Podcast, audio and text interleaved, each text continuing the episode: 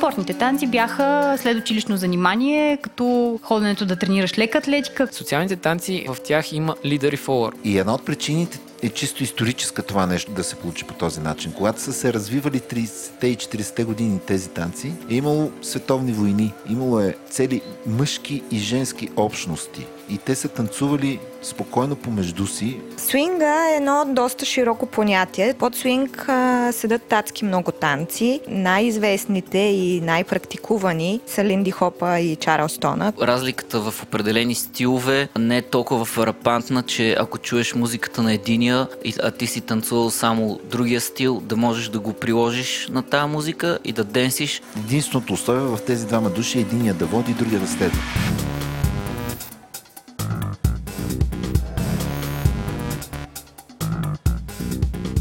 Здравейте, вие сте с Говори Интернет. В този епизод обсъждаме Ицу Хазарта, квантовото превъзходство на Google и разбира се, магазините Аванти.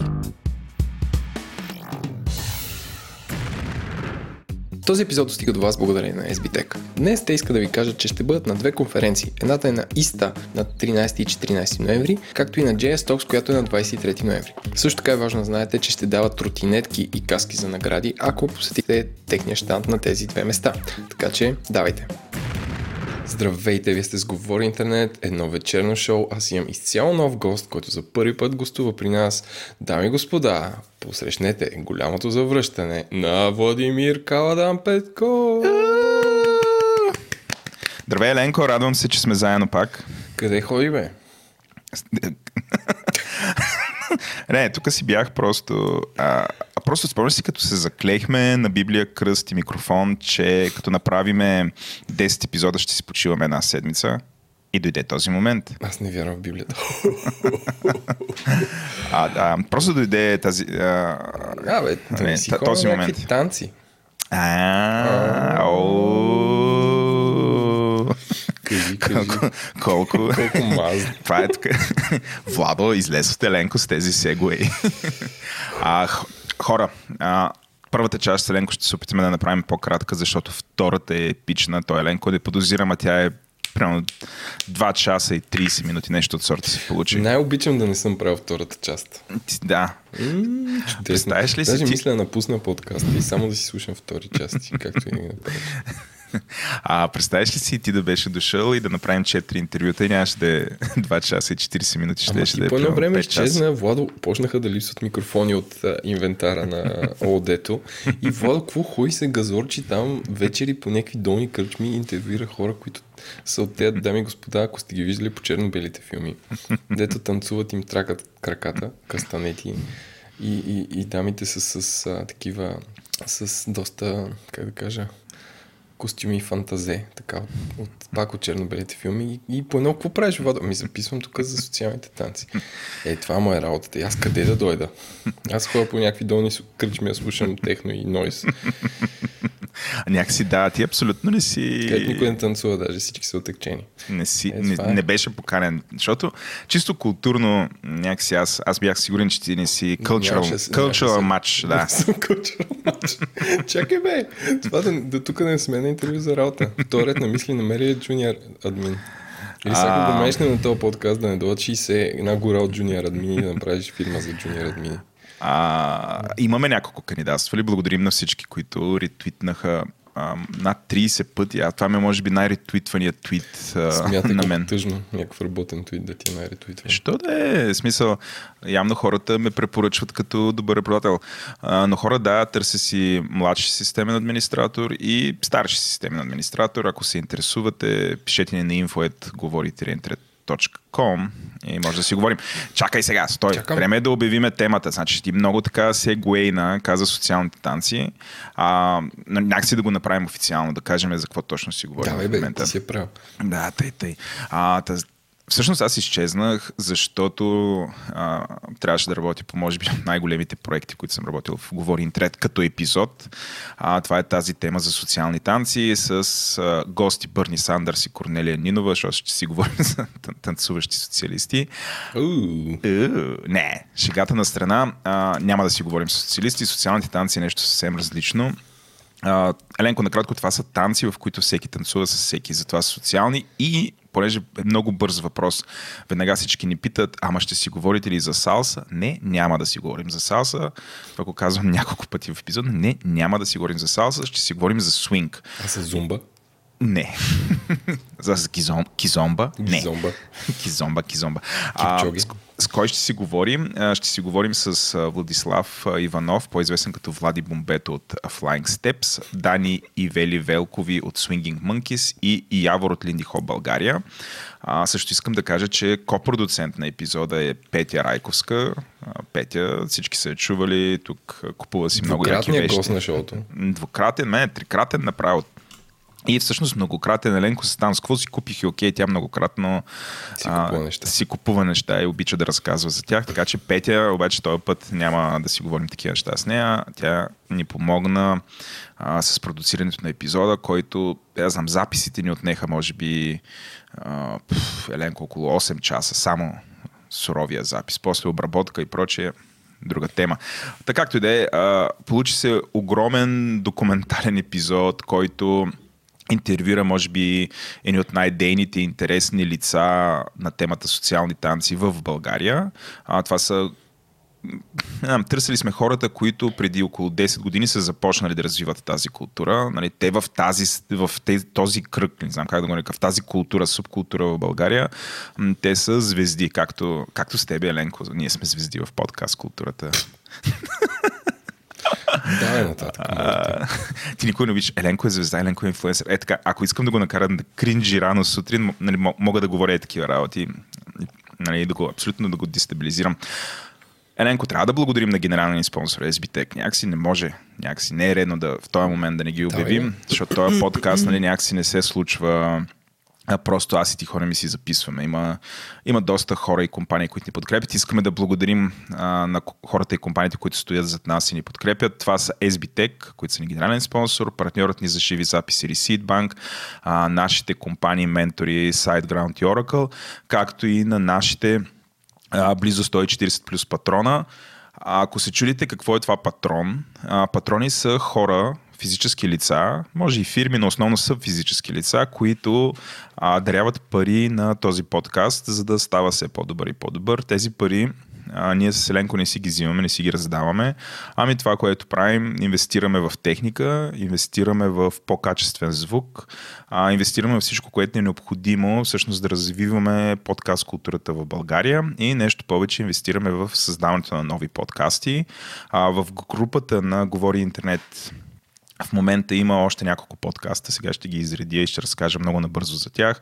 А, това са Дропи Чили, който е подкаст за, не знам как да кажа, за хранене и а, доб- добро вино и добро прекарване на времето а, който подкаст правят Сашо Бойчев и а, Валерия Ангелова. А, имаме още един подкаст, който се казва Транзистор, където а, Илия и Виктор си говорят за джаджи.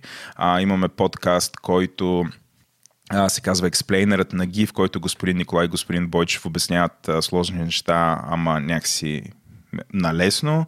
И правим още един подкаст съвместно с Капитал, който се казва Парите говорят, който е не знам, ако някак сте си навили на масрафа и вече сте си купили апартамент, си чуете къде си инвестирате парите, има тонове, тъй, тъй, има тонове други начини, в които това да го направите. И не на последно място, по важност, е подкастът ни Ден. Това ни е последното начинание, което а, стартирахме. Това е всекидневен подкаст, новинарски, който излиза около 5 часа и е до 8 минути с рекламите.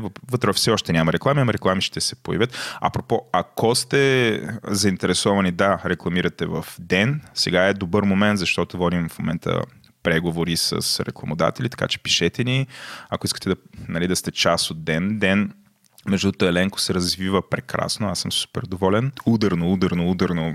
Буквално за една седмица успяхме да налучкаме формата, да оправим качеството на звука, да си измислим редакционна политика. Въобще а, получава се супер добре.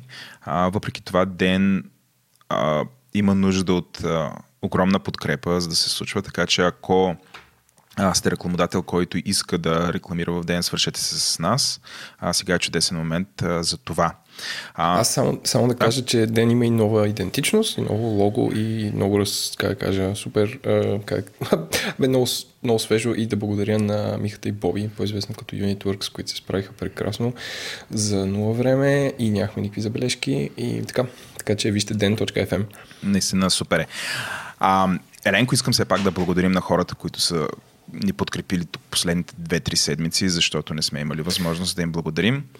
Събраха се, да. събраха се, да. Новите ни патрони са Яна, Красимир К, Кристина Андреева, Анелия Маджарова, Низислав Камбуров и Мерди 300. Надявам се, че го чета правилно. Мерди 300, може би Ристо.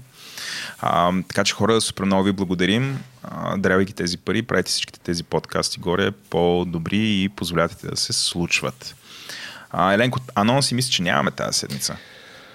Анонси, не имаме.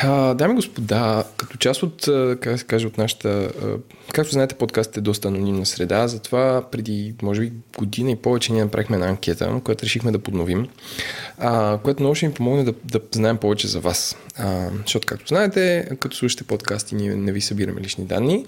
А, затова отворете говори-интернет.com наклона на черта анкета и вижте една много кратка анкета, в която с много не идентифициращи директно въпроси ще им помогнете, когато ние си говорим с други хора, да, ка- като кажат кой ви слуша, ние да кажем е такъв, ще разберем малко за вашите нужди, от какво имате, какво нямате нужди може би ще ни насочим малко за съдържанието. Пак ви казвам, това е абсолютно добронамерено, просто идете и попълнете, както сега слушате, на говори-интернет.com наклонена анкета. Ще го сложим този линк и в бележките на шоуто. Тоест, ти там няма да им събереш на хората имейли, имена, такъв тип работа. Само ако искат, че сложа накрая имейл, примерно да ги включат okay. някакъв бенли Да. лист или нещо такова. Но Да, само, само да- ако искат. Да пуснат. Те- Тези данни са ни важни, за да може да са вътре. профилираме аудиторията. Да. да профилираме аудиторията и да кажем, примерно, еди какъв си процент са IT хора, еди какъв си процент са маркетинг хора, когато си говорим с рекламодатели или още някой, който е интересуван да комуникира нещо през подкаста. А, така че колкото повече знаем а, за вас, Нали, това е естествено това, което желаете да ни споделите, а, толкова по, а, можем, по, по-лесно ще профилираме и бихме били полезни а, и на рекламатори. От друга страна, а, от тук и рекламите биха били по-смислени спрямо нашата аудитория. Иначе с Еленко абсолютно насляпо си играем. И по-релевантни. И ще правим ретаргетинг и гласа на Владо ще ви преследва, докато си гледате Фейсбук. Като влезете в туалетната, ще се тръгва по интеркома. Имате ли нужда от нов работодател? А, абе, Еленко, имаме ли меме на седмицата всъщност? Ами, Владо, според меме на седмицата и на последните две седмици е It's the Gambling. Трябва да разкажеш сега на нашите слушатели, все едно са паднали от Марс. Пф, Това е толкова много пластово и толкова не ми се... Не... Цял от нашите слушатели таки, о, пак ли за това ще говоря, защото нашите слушатели са cutting edge и вече сигурно са в меме от бъдещето. Обаче, докато нямаше Владо и ти маше гащи с света на социалните танци в България, ам, имаше избори. Това го видях, дори участвах, така. Ходи, викаш, пусна Да, своя да, глас. да. А, и така, и а, в четвъртък или петък преди първи тур, аз такова като в, а, като в, в как се каже, в Yes, yes, no, не, в а, Reply обяснявам. Четвъртък или петък преди първи тур, лик на супер лошо направена снимка на концерт на ГЕРБ, в който има две танцорки и Тухазарта, които пеят нещо и това е концерт в Самоков. И това беше единствената снимка, която ликна. Все едно хората в Самоков нямат телефони. беше много смешно. И тук сега почна всеки, който е фен на Ицо Хазарта, а който рапа му, както знаете, доста политически пее срещу системата, срещу шиши, самите му клипове доста иронизират, ам, как да кажа, властта като цяло. А, и тук може да си извадят много текстове, които казват това и, и, и самостоятелно и като абсурд групата и почнаха да рейджват и да пишат а, статуси дълги такива. Нали, това е класическо меме на защото това медиите няма да го отразят. Прекалено е политическо първо и прекалено е интернетско. Ам, и почнаха да пишат, ама как, ама той сега, а пък другите казват, е, тук сега па другите като не му плащат, той какво гладен ли да седи и, и, и Мога да се напише дипломна работа по това, как се разви този е, как кажа, скандал в чаша вода. А, като същевременно, малко след изборите, е, Ицо Хазарт излезе с статия в сайт, който се казва Е-вестник, който съм виждал много рядко. Няма медиум или нещо такова да, да, да направи собствено изявление, където беше срещу of all the people in the world беше срещу демократична България, което не знам защо. Между тях може би имало някакви отношения търговски или не. А, защото еди кой си от демократична България бил шернал и бил написал нещо, което беше пак много безумно, но всъщност те, които в петък някакси бяха срещу хазарта, сега изведнъж застанах, някакси успя да ги конвъртне голяма част от тях и, и да казват, ето, нали, а, и, и взеха да му казват как да трябва да се... Из... Не знам, цялото нещо Чай, беше към, какво го, към, към какво ги конвъртна, че не разбрах? Еми, че все едно той е прав. Аха, Да, а, тук няма... а, В смисъл няма прав, не прав. Ти, ти ако си фен и си създал някаква представа за този човек, че еди какъв си и едни хора са му предложили едни пари, то отива. Да. Да. Нали, той не е прав да казва, че примерно го прави в Самоков, защото това е единствения шанс да свири там, защото хората от Самоков живеят на 80 км от София и могат да, да дойдат на него в концерт на, в, в а, София. Освен това, неговият аргумент беше, че Самоков е една бедна община, тя е втората най-богата след Несебър, заради Боровец. А, така че не е това, не е това аргумента. Нали, другото е, той го извъртя по някакъв безумен начин от типа, че една агенция е право проучване и младите хора в Самоков а, са казали, че единствено него искат да слушат. И, и тук, нали, много технократско, и аз си казвам, викам, чакай малко, кой не има агенция да прави проучване сред моите хора в Самоков? Първо, колко би струвало за, за някакъв отговор, който е пределно ясен.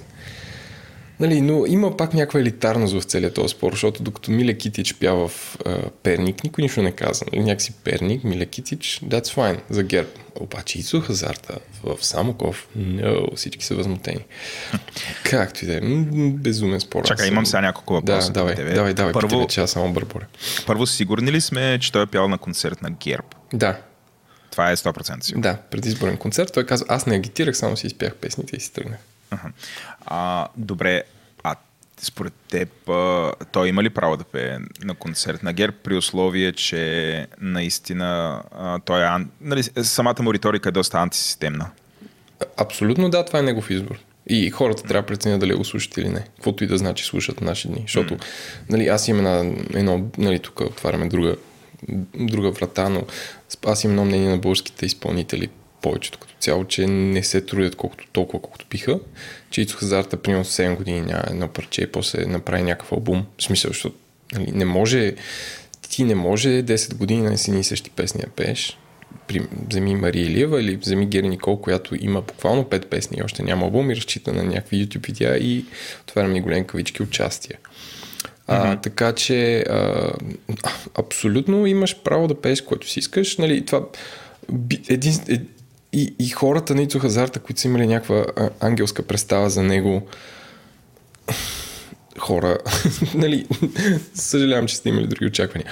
А, единствено кофти би било, ако те, са- той е бил концерт на ГЕРБ и са му казали, ела тук да пееш, ама няма да пееш, а, какво беше, бели зъбки, нерви, лабави или там каквото имам човек.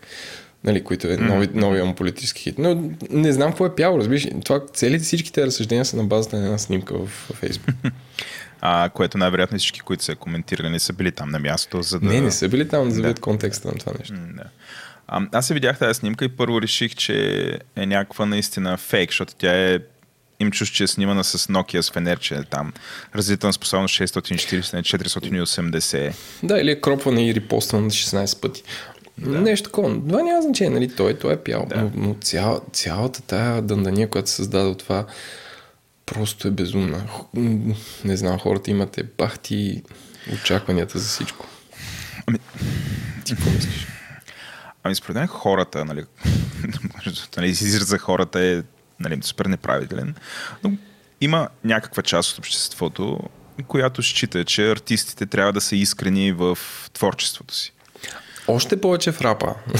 И в рапа. рапа не е като другите стилове. Там номер да, нали, защото рап, какво беше? А, ритъм и поезия. Че това значи като... Така ли? Да, това го научих от а, един отговор до Ицо Хазарта. Ау. От Манол Пенков, между другото. Той написа едно много дълго. Аз го Това не отворих. съм го чел. Отворих, Манол Пенков беше написал отговор на, на това, което Христо, е, Христо Петров, че се казваше господин Христо Петров. Е написал. И това, нали, това било, беше препубликувано в дневник и отгоре пише, че е Фейсбук пост. И аз като го отворих и беше, може би, да знам, 6 екрана дълго. И аз казах, а не, няма да го чета, но това ми направи впечатление. Но а, страна, а, нали, на, на страна. А, хората очакват, че артистите по някакъв начин са а, искрени с творчеството си, че а, нали, че като пеят, че примерно обичат да се гонят с полицаите, че всъщност наистина обичат да се гонят с полицаите, не това, което пеят рапърите. И предполагам се чувстват а, измамени наранени, ако видят някакво поведение, което според тях а, а, нали, не отговаря на, на изкуството, но това, това всъщност м- нали, пък показва, че и самия Хазарт, господин Хазарта, е бил доста успешен. Той продължава да бъде успешен, защото хората вярват, че това, което той пее, всъщност е, отразява реалността. А, че не е просто неща, които той някакси там нали, нарежда някакви рими, които са красиви или се възползва от някаква ситуация, че той е всъщност откровен с песните си и заради това бяха бъдхърпнати. Не, според... то е така и освен това неговия рап, за разлика от начинащи, не начинащи, но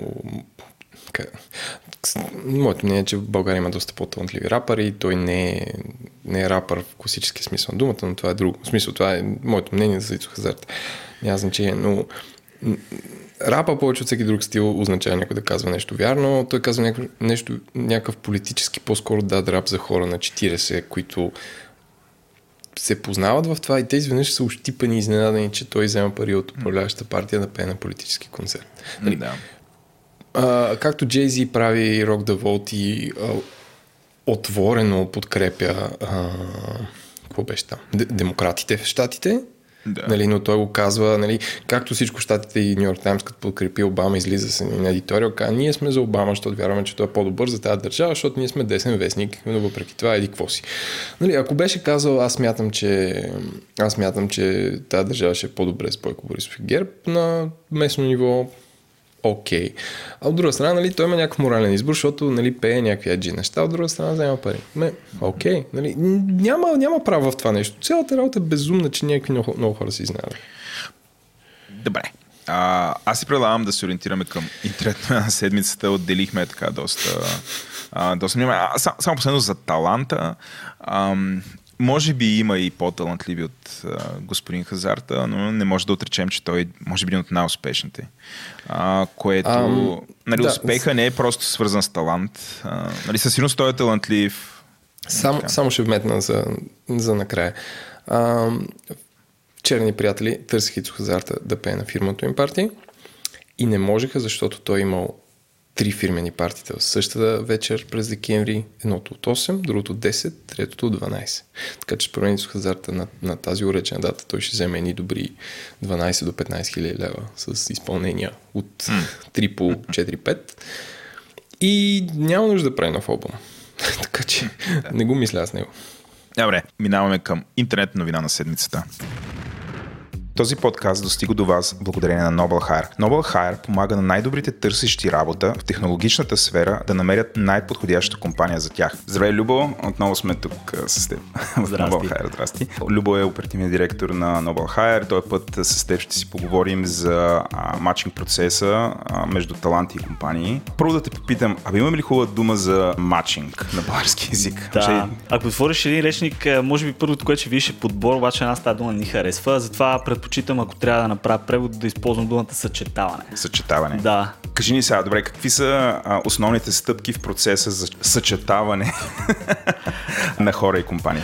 От една страна, за да се получи истинно съчетаване, трябва да познаваме и двете страни. От едната страна трябва да имаме много добро разбиране за, за, за компанията, за нейния тип, за сферата на дейност, културата в нея. А, ако щеш и средната възраст в екипа, за да знаеш доколко хората са по-опитни или не толкова.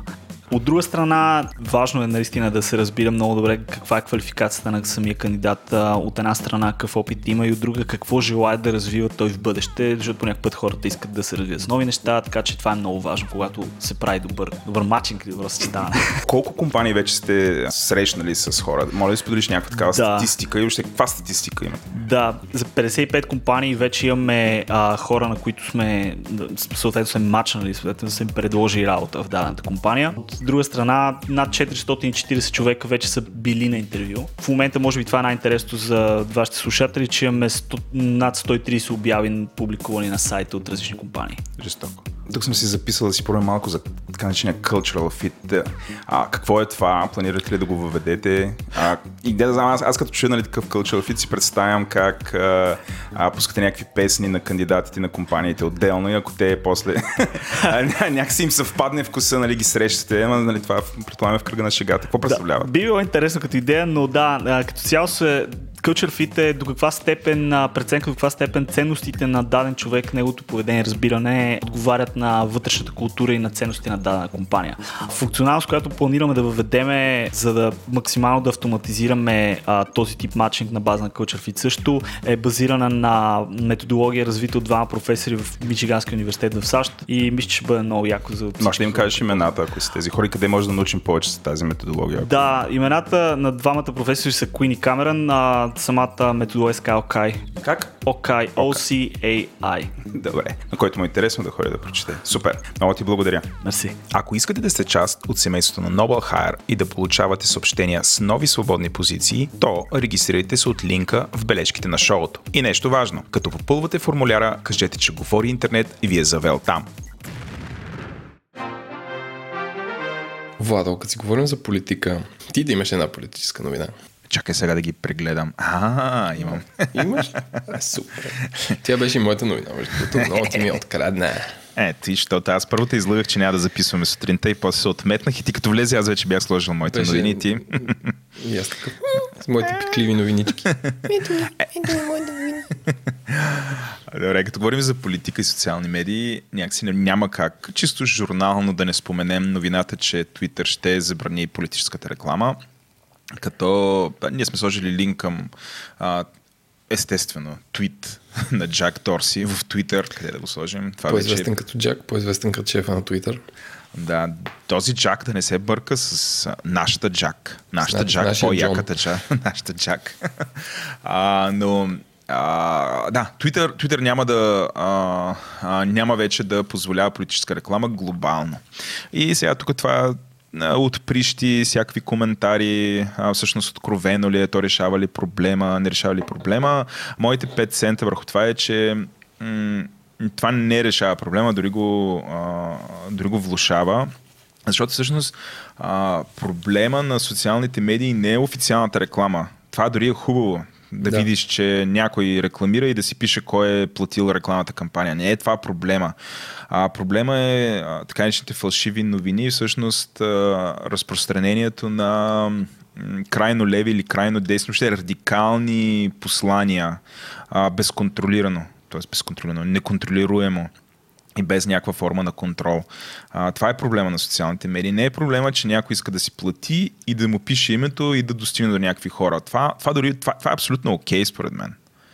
А, а, нали, аз имам проблем, че всякакви субкултури, а, които въобще не са инклюзив, а, а, всъщност имат а, място, имат трибуна и разпространяват своите изключително крайни виждания за това как света трябва да се подреди. И не просто крайни виждания, те по някакъв начин работят активно за промяната на този свят и много често това са нали, тая промяна не е в посока прогрес, тя е в посока завръщане към неща, които някакси ги бяхме приели, че отдавна а, сме ги преборили и изчезнали. И, нали, това е моят проблем с социалните медии. Какви са твоите 500 по темата? Аз, съм, аз също смятам, че ако една... Всъщност, айде България Twitter реклама няма. А, или ако има някаква много странна и много не е таргетирана, защото тази платформа работи на по-големи пазари. Аз съм, според мен, не трябва да се забранява политическата реклама, защото по този начин се подкрепя статуквото и големите партии. Защото ти ако си малка, нещо, ново движение, нов, нова идея, която има малък бюджет и искаш да, да стигнеш до някакви хора, които си брал по някакъв определен принцип, ти не можеш да го направиш вече, ако, ако всички социални медии си спрат рекламата. Защото мисля, че Google ли е спря или Фейсбук, Notoriously я разрешава, там има друга драма. Но, но това е, ако една платформа, всъщност в наши ни рекламата може да е общо взето е, през два канала, Facebook и Google, в Штатите и, и Twitter. А, и когато те спрат да дават политическа реклама, това наистина спомага на големите партии, които имат големи пиар екипи, които имат връзки с медиите, които имат а, собствен начин да достигнат до хората, харчат навън, на аутдор, на, на каквото се сетиш. И на, как казва, шанса да обърнеш каручката с малка, с малка идея партия е много малка. Аз не мисля, че демокрацията а, може да разчита единствено на тези три канала. А, нали, според мен, автентичните послания абсолютно органично биха могли да се разпространяват в социалните медии, ако те наистина са смислени и казани от смислени хора. Така, ама ако социалните медии сметнат, че тук бие на реклама. Защото, нали, много лесно, ако една социална медия види, че нещо става голямо, е да го, да го шадолне, т.е. да го скрие и да очаква да платиш, за да стигне до повече хора. Както се случва с Фейсбук. Да, но не е Там това Organic. Reach е много, много, много Да. Twitter не са казали, ще забраним на партиите да имат Twitter акаунти и да пращат посланията си. Това е Те така, са но- казали, но ще спрем политическата реклама. Но техният алгоритъм нали, по друг начин го прави. Само, само да кажа няколко, няколко вметки.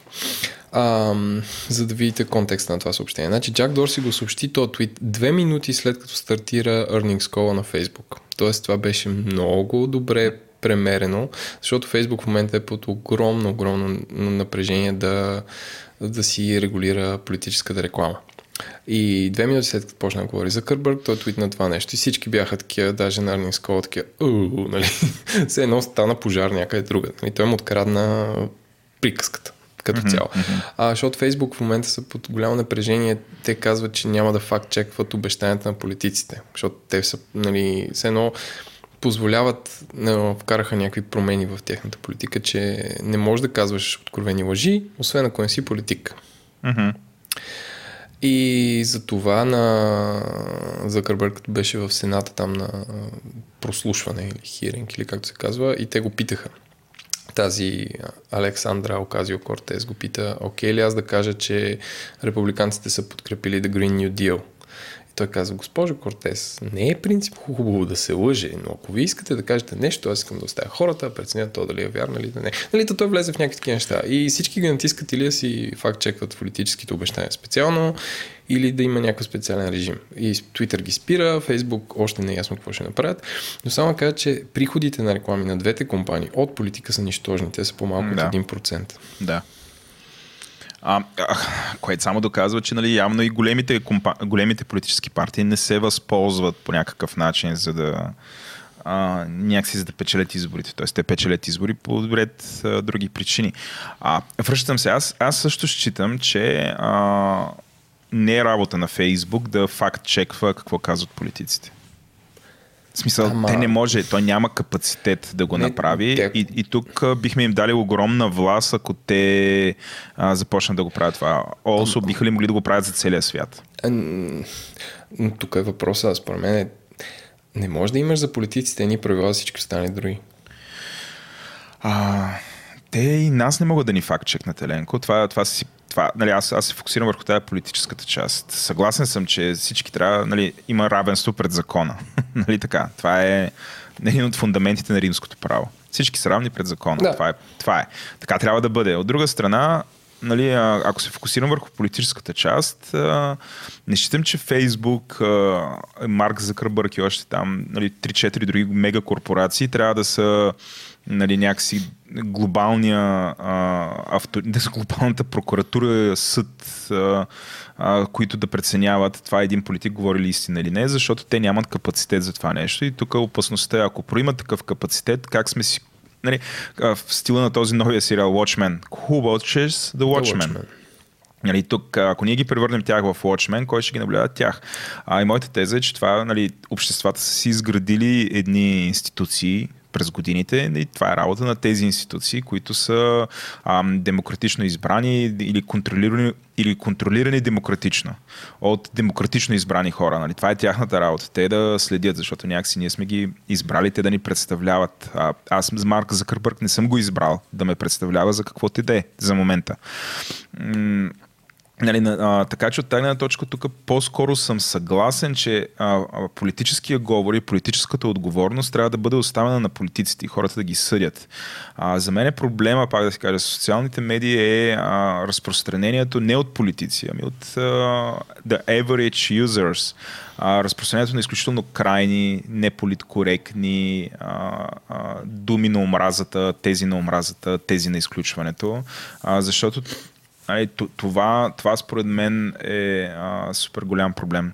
Естествено, ако а, политическите партии или политици използват крайни а, думи на омразата и прочее, аз, аз съм окей, okay, нали, ако им закона позволява, те да бъдат ограничени. Или те да бъдат изтрити, ако прекаляват с това нещо. Просто трябва да има закон, всички да са равни пред закона. И то има закони. Може би твърде много за Twitter. Да, mm-hmm. отприщихме се. Добре, а, Twitter го отмекнахме. Аз имам две други по-малки новини, които са по-скоро бизнес свързани. Едната е малко за рубриката Сена на някой му пука. Това е рубрика. Тя е иронична. Търся си с админ. Търся си с. Не. А, Еленко, знаеш какво е Microsoft Edge? Браузъра на Microsoft, Ей. произвестен, доскоро известен като е, Internet Explorer. да, за човек не пипвал Windows много време, някак си, си напредка. Но а, тук иронията е, че Microsoft Edge официално ще бъде а, портнат, ще бъде пренаписан да работи под Linux, което е една свободна операционна система, а, което не знам на кой му е потребно това.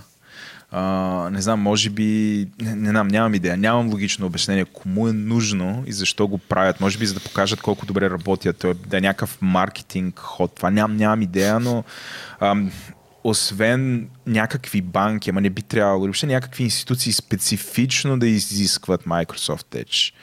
Може да има нещо такова, нали, някаква политика, която да е Microsoft Edge, така че а,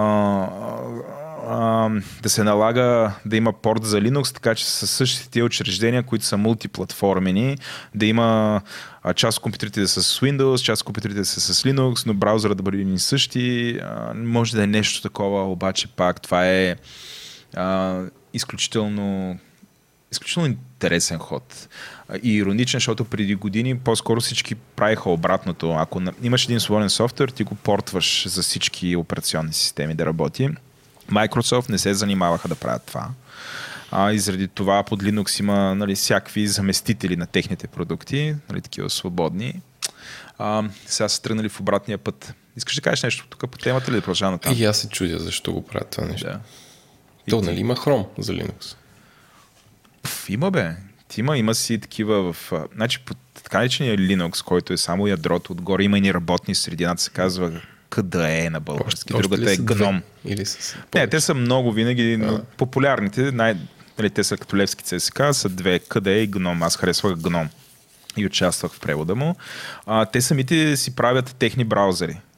Аха. А, нещо повече... А добре, а да. този, как се казва, а, едва ли си правят собствен рендеринг енджин, май всички ползват горе-долу един и същи ли? Ами да, ама той, нали, сега тук карам по спомен, но съм с много ниво на сигурност. Много, това, което ще кажа, съм нали, с много високо ниво на убеждение, че не е фалшива новина, но доколкото си спомням, значи къде е, си имах един техен браузър, който се казваше Conqueror с K. Написано. И Conqueror имаше рендеринг енджин, който се казваше KHTML. И KHTML после беше портнат и беше, по-скоро беше форкнат, ако не ще и стана WebKit. И WebKit в момента е рендеринг енджина на Chrome, на, мисля, на Safari, въобще всички ползват WebKit. Safari, какво ползва за рендеринг? Safari, чай сега, аз доколко знам, Safari го open source и оттам се появи WebKit, но тук пак, в смисъл това беше някакъв ход на Apple, че те си пуснаха техния и оттам се появиха много браузъри, но пак много ще излъжа за това да спрем да говорим глупости. Чакай, чакай. Сега това трябва да го проверим в ефир. Това ми е супер любопитно. Аз много обичам такива неща. Няма нали не те... А, и, и аз не го знам със сигурност, просто ще ми е супер любопитно да Аз го спомен, че- Safari к HTML. Явно Safari к HTML, к HTML. Отварям к HTML. Uh, KHTML is a browser engine developed by the KDE project. It's the engine used by Conquer Web Browser. Така, това е факт. Дрън, дрън, дрън, скър- така. Мгм, м. А, значи, uh, although it has not seen significant development since 2016, it is still actively maintained, and engines descended from KHTML are used by some of the world's most widely used browser, browsers, among them Google Chrome, Safari, Opera, Vivaldi, and Microsoft Edge. Тоест, аз както го разбирам това, KHTML, а, а, нали, а, Apple, сега ще го намеря конкретно. Да, прав си, значи... Apple са взели KHTML. consists of Conqueror's HTML engine and JavaScript core. Original. Да, based on две- today's 2002, JavaScript като се е появило Окей, Safari, добре. са взели KHTML и после, дали, после излязло а, Web, нали, WebKit. Така, Apple publishes the source code for their fork of KHTML engine. Тоест, а, да, има си такива среди, очевидно те нали, правят такива, такива неща. Тоест, има си, има си native браузъри, които нали, в никакъв случай не са лоши, но а, от това, което разбирам, на то на практика Chrome, Chrome, Safari, Edge, отдолу един и Един и същи, един и същи engine. Some Apple improvements to the HTML code are merged back into the Conqueror project. Да. Значи те допринасят. И те естествено, то като е свободен софтуер. Но виждаш ли смисъл, а, всъщност а, а, това, което ние в момента приемаме като а, някаква даденост за стандарт за това как се редва страниците, идва от един малко известен за широката публика а, свободен проект, като къде е. Много закопахме. Много закопахме, но да, е такъв, а, инве, а, нали, а, ние като ни археолози, като археолози на свободния софтуер. Следващата ми новина, която е, и проминаваме на там, е, че Google ще придобие Fitbit, Еленко. Това знам, че те не да те интересува. Не ме интересува, Ти, ти би ли си купил Fitbit а, или би играл Аз винаги за Apple. Watch? Имах Fitbit, а, който а, имах Fitbit преди известно време. Не беше никак лош часовник спортен. Подари го на братовчет ми, който се, се запали да бяга. Направих им такъв подарък. А, ми огин, запали ме. Да. да, се мра- мрачна песен.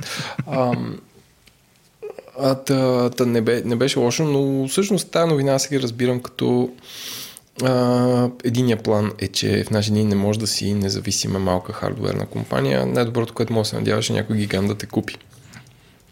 Защото Да. те се опитваха, пънаха се.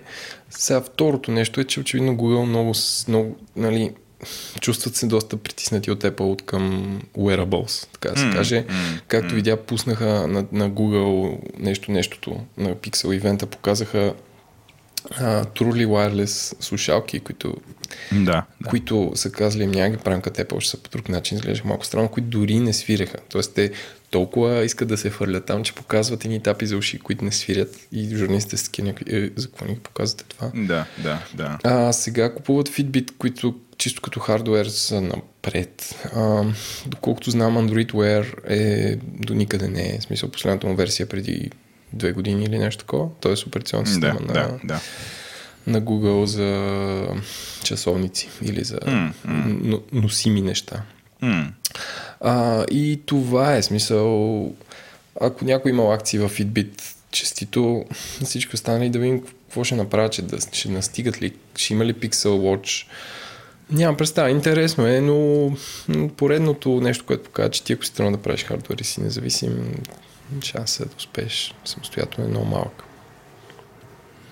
А, да, а, според мен е това, което се случи тук, е, че може би Google след тази инвестиция или ще вземат софтуера на Fitbit и ще го пф, направят техния wearable софтуер, или това ще е някаква причина отново да започне да се говори за техния, да знам, ще рестартират проекта си за тяхно. А, аз, аз Операционна според мен сме направили заради хардвера и, и production chain. В смисъл, Тоест както нямат те никакъв нали, купиха интерес. остатъците от какво беше от HTC или за да пуснат Pixel. М, мисля, че да, купиха някакви хиляда инженера ли, какво беше? Да, нещо такова, Беше нещо такова, точно така. Аха, т.е. не са откровени, всъщност да не очакваме нищо, което. Не, бе, не знам какво да очакваме, в смисъл, че м- нямам представа, смисъл. Не, не знам, не знам, не, нямам представа. Добре, окей. Добре, ами това са моите новини. Ти какво си подготвил? Така. Като си говорим за Google, моите новини са малко са старички, ама понеже не сме се виждали отдавна да нашите слушатели да наваксат.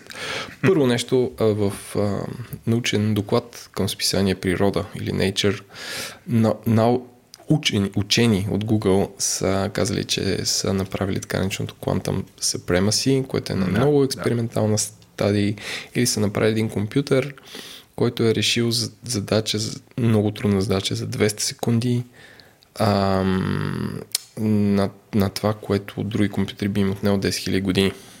Задачата е нещо много сложно, а именно да провери дали един ред а, чис, случайни числа е наистина случайно. Случайен. Да, да, да. Което е наистина много сложна задача, защото ти трябва да хванеш абсолютно всички патерни. Мож- Нали, сега аз като един абсолютно начинаеш математик, който дори е учил висша математика в МЕИ за една година, ето любопитни факти. Според ти трябва да хванеш всички познати а, редици от числа, които не са никак малко и да ги наложиш към съществуващата и да интерполираш, да видиш сегменти от нея, дали не, са, не следват някакъв, а, някакъв ход нали, всичко това е много, много, много в начален стадий, но ти си представи, ако един компютър решава една задача за 200 секунди, на която на всички останали компютри отнема 10 000 години, това означава, че нали, аз го виждам като една нова ядрена война, защото ако, ако някой, Китай или САЩ или Русия, направи да, компютър, който може да хрупа криптиран диск за 20 секунди, което иначе би отнело 20 000 години, той ще разбие всички пароли за тая нощ. Да, и ще може да да, си прави кичеци и какво си иска с другия. В смисъл, че аз в тази новина виждам един нов, а, как да кажа, една нова, едно ново състезание, кой първи ще има ядрени ракети. Това е много интересен поглед към това. Аз въобще не се бях замислил. Нали, До момента бях what the fuck. Браво, Еленко, браво, ела да те погаля. М, м, м. Еленко Елен. параноичното тук. Ма то това е, бе. Ти да не мислиш, че... Лени Cyber И сега ти Security. смятай те да си измисли това нещо. Тези учени дали не ги следват едни китайски автомобили вътре с едни хора с едни тъмни очила. Пим, пим, пим, пим, пим, пим, пим. Добре, добре. А, Тайна там. Да, няма ли да кажеш нещо? Няма ли да очакваме нашите Quantum Overlords за да? Не, не, не. Другите новини, Абе, Microsoft. да. Добре, чай да кажа нещо. А, Кажи нещо. Ти ги нали- тези неща. А, кои бяха го казали това? Google ли го бяха казали за квантово превъзходство? Да. Защото мисля, че IBM бяха казали, че е фейк нюс това нещо, че всъщност задачата някакси е подбрана и че и преди е била възможна да бъде решена, защото явно са основният им компетитър. Това е такова малко да, да хвърлим такава ам, подправка в те подправка хвърлям в а, този разговор. Така че има, има някакъв, а, нали, някакъв въргал. Всъщност, нали, от едно време тия състезания бяха между Съветския съюз и между Съединените Американски щати, сега е между корпорации. Живеем в света знае, на Робокоп и на Blade Runner. В някой мазе в Шенжан някой като нищо да, Да работи супремира. с светлинен компютър и да, и да декриптира пароли. да. Добре, давай натам. Тъй. Um, in other news, Microsoft печели държавна поръчка за 10 милиарда долара. Не знам дали има нещо общо с това, че администрацията на Тръмп и най-вече господин Тръмп не се обича с господин Джеф Бейзос, който е собственик на лично, не, не Амазон, а лично. Той е собственик на Washington Post и редовно го соли там, така му сипва с очица. Ма каква поръчка е спечелила сега? Кажи за, За клауд. за Cloud Computing. Армията има нужда от облак и съден ли Пентагона ще бъде обслужен от Microsoft Azure, може би. Mm. Което, нали, друг, другия ъгъл на тази новина е за мащаба на държавните поръчки. А, според мен това обяснява, що Microsoft се занимава с Ма- Microsoft Edge. Ето, ето видя ли Защото отговор? абсолютно не им Две дреме. по-късно. не им дреме. Нали то? Те са получили 10 милиарда Не, може. Пентагона да казва хора, ние бачкаме на Linux. Да. Какво ще А. направите? Е, ми ето бе, ви браузър наш. е? Браузър. Той работи с нашия клауд. Е, е, тук на мен шегата ми беше, че нали, абсолютно не им дреме. Чай, а, ние имаме 10 милиарда, ще правим каквото си искаме. Кое е най-странното е нещо, което може да си изкачим? Да, чай да портнем Edge за, за И Linux. тако. Гари, ти какво предлагаш ми? Да, да направим Edge за Linux. О, супер яко, да. Дай да Вземи портнем тези 60 MySweeper за човека и работете две години, за да го направите. Чакай, а, солитарито да го портнеме за, за Ели какво си ли? Minesweeper да го портнеме за WebOS, за да За може wearables. на новия си... Да, за wearables. Си, да, да, да, да, да. А, а, а според мен е тук, а, освен цена в това нещо, нали, големия въпрос е до каква степен той е private cloud, може да е базиран в Штатите, защото предполагам това им трябва на тях. Нали, си представяш, тия данни ни не могат да се намират в Китай, ако Пентагона работи с тях. Те, навероятно, е някакъв американски клауд. И тук въпросът е бил колко гъвкави са били компаниите. Другото, което е, ако са трябвали някакви тия неща, които, са, които ние с тебе ползваме в uh, Google Apps. Защото Microsoft има едно Office 365, нали, което е нали, цял нали, имаш електронна почта, там текстообработка, един тон други неща, докато Amazon все още не са в тази игра. Те наистина дават клауд-клауд. А, така че такива неща, според мен, са, нали, майтапа на страна са изиграли сериозна а, а, сериозно са на, натежали. Mm. И аз не мисля, че заради Тръмп е станало това. Нали, това, е, това е, тук е фейк нюс. Не, не то е? има бив, обаче нали, според мен е Пентагона, нали, Тръмп някакси му даваме да е абсолютно всемогъщ. Не мисля, че той се намесва или може да се намеси по такъв начин на Пентагона и това да не ликне. Защото ако го направи, ти виждаш, те от всякъде, от всякъде ликват такъв тип неща. Нали? Ще се появи някакъв военен whistleblower, да, да каже, тук сега президента каза или какво си. Според мен само, само това му трябва в момента на Тръмп да се намеси в една обществена поръчка, нали, което нали, ти знаеш, те и в България, да, да, да. нали, са нали, супер прозрачни, има прокуратура или какво ли не, нали, да се занимава това да става по някакъв честен начин, т.е. раздаването на тия пари. Представи само това му липсва, нали, да натежи. Така че според мен това е спекулация и по-скоро ам, някакси Microsoft са били, са дали най-вероятно добра цена и са били гъвкави. Нещо от сорта е за да спечелят това нещо. Конкретно за, а, за Пентагона. Абе, нещо Еленко, като казахме... Пентагона и Като казахме, да. Добре, крайно, крайно време беше Съединените щати. Е, тук пак много международни новини днес. А, mm. а, щатите почват да разследват TikTok. А, вижте известна компания като Musical.ly а, за данни, манни и така нататък. И нали, тук е интересния интересният ъгъл, че докато Facebook и Twitter са забранени в Китай и щатите не могат да наложат капитализъм там, а, китайците купиха най-голямата социална мрежа или поне най-перспективата, да. перспективната. Mm. и сега в Штатите те пък нали, няма такова reverse ban, да им кажат. И в момента има такова разследване на между, така ска, федерално ниво срещу а, TikTok, данните и така нататък. В понеделник TikTok публикуваха а, блог, в който екзекутива за щатите, който е жена, американка, каза как тук ще има изцяло американски менеджмент, ще направят moderation team от примерно 6000 души, които ще са изцяло на местните, на местните как да кажа, особености, ще джаджват.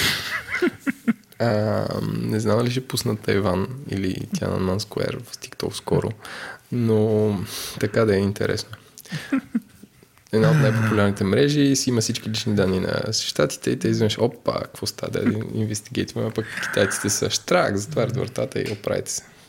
Аз си го представях, ако това стане в Европейския съюз. Дали TikTok няма да се превърне в някаква евро... такова, като евровизия.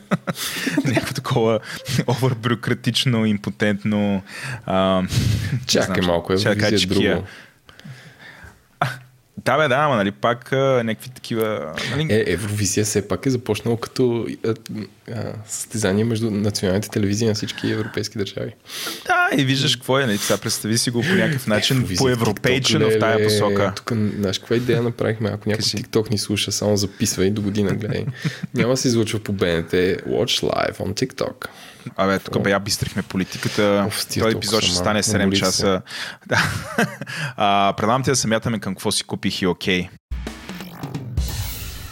Владо, имаме новина от SiteGround, която касае само техните клиенти, след които сме аз и ти, а именно, че имат изцяло нов интерфейс за бекенда на техния хостинг. Добре, това що е новина? Колко сайта поддържаш там? Аз поддържам в бегач над 15 сайта. А в Говори Интернет 4, което прави над 20 сайта. И всъщност най-тъжното е, че ние като стари клиенти, ние с тебе, защото от години ги ползваме, не сме видяли нови интерфейси, защото само новите клиенти за момента ще го видят. Но леко по леко те ще трансформират старите си клиенти към този нов интерфейс който по само по видеята и по описанията, които чета, е, че ще може по-лесно с няколко клика да си инсталираш нови тулове, нови плагини, да си сложиш Cloudflare или някакви други такива неща, които иначе изискват да ходиш да бъцкаш по cPanel и някакви други а, технологии от 90-те. Това ще ти спести ли някаква работа и ще направи живота ти по-лесен? Със сигурност ще го направи по-лесен, но в момента не мога да гарантирам, защото още не е дошъл до мен, но чакам с нетърпение. Дайте му го на този човек, този интерфейс. Пуснете Дайте, пуснете му го да го пробва. Е тук да моли се в ефир. И добре дошли в рая на комерциализма и консуматорската култура. Какво си Владо, купих? пушни ти. И окей. Пучни ти, че... А, това съм... А, аз две неща съм си купил и сега този път отдавна не бях пазарувал, но ето две неща. Аз ще бъда бърз. Значи първото нещо, Еленко, е, ти знаеш, че аз вкъщи съм щастлив потребител на супер school PC. Да, знам. Такова штайга, в която може да редиш неща и така нататък. И тук а, Каква а, видеокарта покрай- имаш? Заеби. А, имам хубава видеокарта, но а, това, което нямах доскоро, беше достатъчно оперативна памет, известно като RAM. А, имах 8 гигабайта, нали, така си беше дошъл. Аз го купих а, от приятел този компютър, поздрави Камса. А, и в един момент обаче започнах да обработвам всичките тия аудиофайлове и ръм, ръмчицата взе да свършва. Ръмчицата. А, а, имах един колега Дидо, Дидо си съдмина и той така обича да казва, абе трябва да купим малко ръмчица. Поздрави, Дидо, ако не слушаш. Но, Ръмчица. ръмчицата взе да свършва, а пък имахме един колега Багера, който ако процесор не се натоварваше, си клатеше пиновете. Така че имаме в нашата култура в ADI Pro сървърите си, а, процесорите си Значи клатят си пиновете, а ръмчицата не Тоест свършва. извършва празни операции или хабиток пък нищо не, Не, смята. нищо не прави. Нищо не, не просто седи, клати си Клати си пиновете. пиновете. Да. Така, това е багиризъм. А, но както да е, аз а, ръмчицата не ми достигаше вкъщи и си купих рам. И само искам да кажа, че някой, в момента имам 32 гигабайта рам, което Майко, е така, хвърлих си 32. Топ 1% от, по, по собственост на рам сред българите. Според мен е малцина са като те. Аз съм ръмчия, но... Рамист. нали, рамист. Да ти кажа, работи супер бързо. И другото, което е цената, това да имаш 32 гигабайта RAM, беше... Сложил съм линк към модела, който съм избрал. Нали, това е точно този модел, за да ми пасва на дъното, Добре, което е малко по-старо. не, аз като Apple user дори няма кликвам това да ме, да ме фане ята. А, Защото знаеш моето отношение към политиката Да. на Apple за рама. Знам. Както продават своите компютри за лепени, напоследък съвсем... аз, тя леко се е повишила в момента, но 16 гигабайта RAM към това, което аз съм сложил в момента, струва 141 лева с ДДС. Бе, без пари. Което, нали, ако си вземеш 32 е по 2, което е към 300 лева. Нали, ако- не. А, тя беше по, по-ефтина. Аз мисля, че към 120 лева е нещо от сорта. Така че а, беше а, а, супер сделка. и Компютъра в момента е направил нали, всичките програми. Да, А, господа, не, не искам, да ви кажа, че. RAM може да си купите само ако влада, ако имате десктоп компютър и сте много добри в сервизирането му. Не, не опитвайте да сменяте RAM а, сами. Също така, ако имате нужда някой да смени RAM, може да пишете на kaladan.gmail.com Да, благодаря ви. А, Това е Рам но- се сменя новото, лесно. Новото мъж отива да сменя рам на жена е водопроводчик, пристига за именната авария.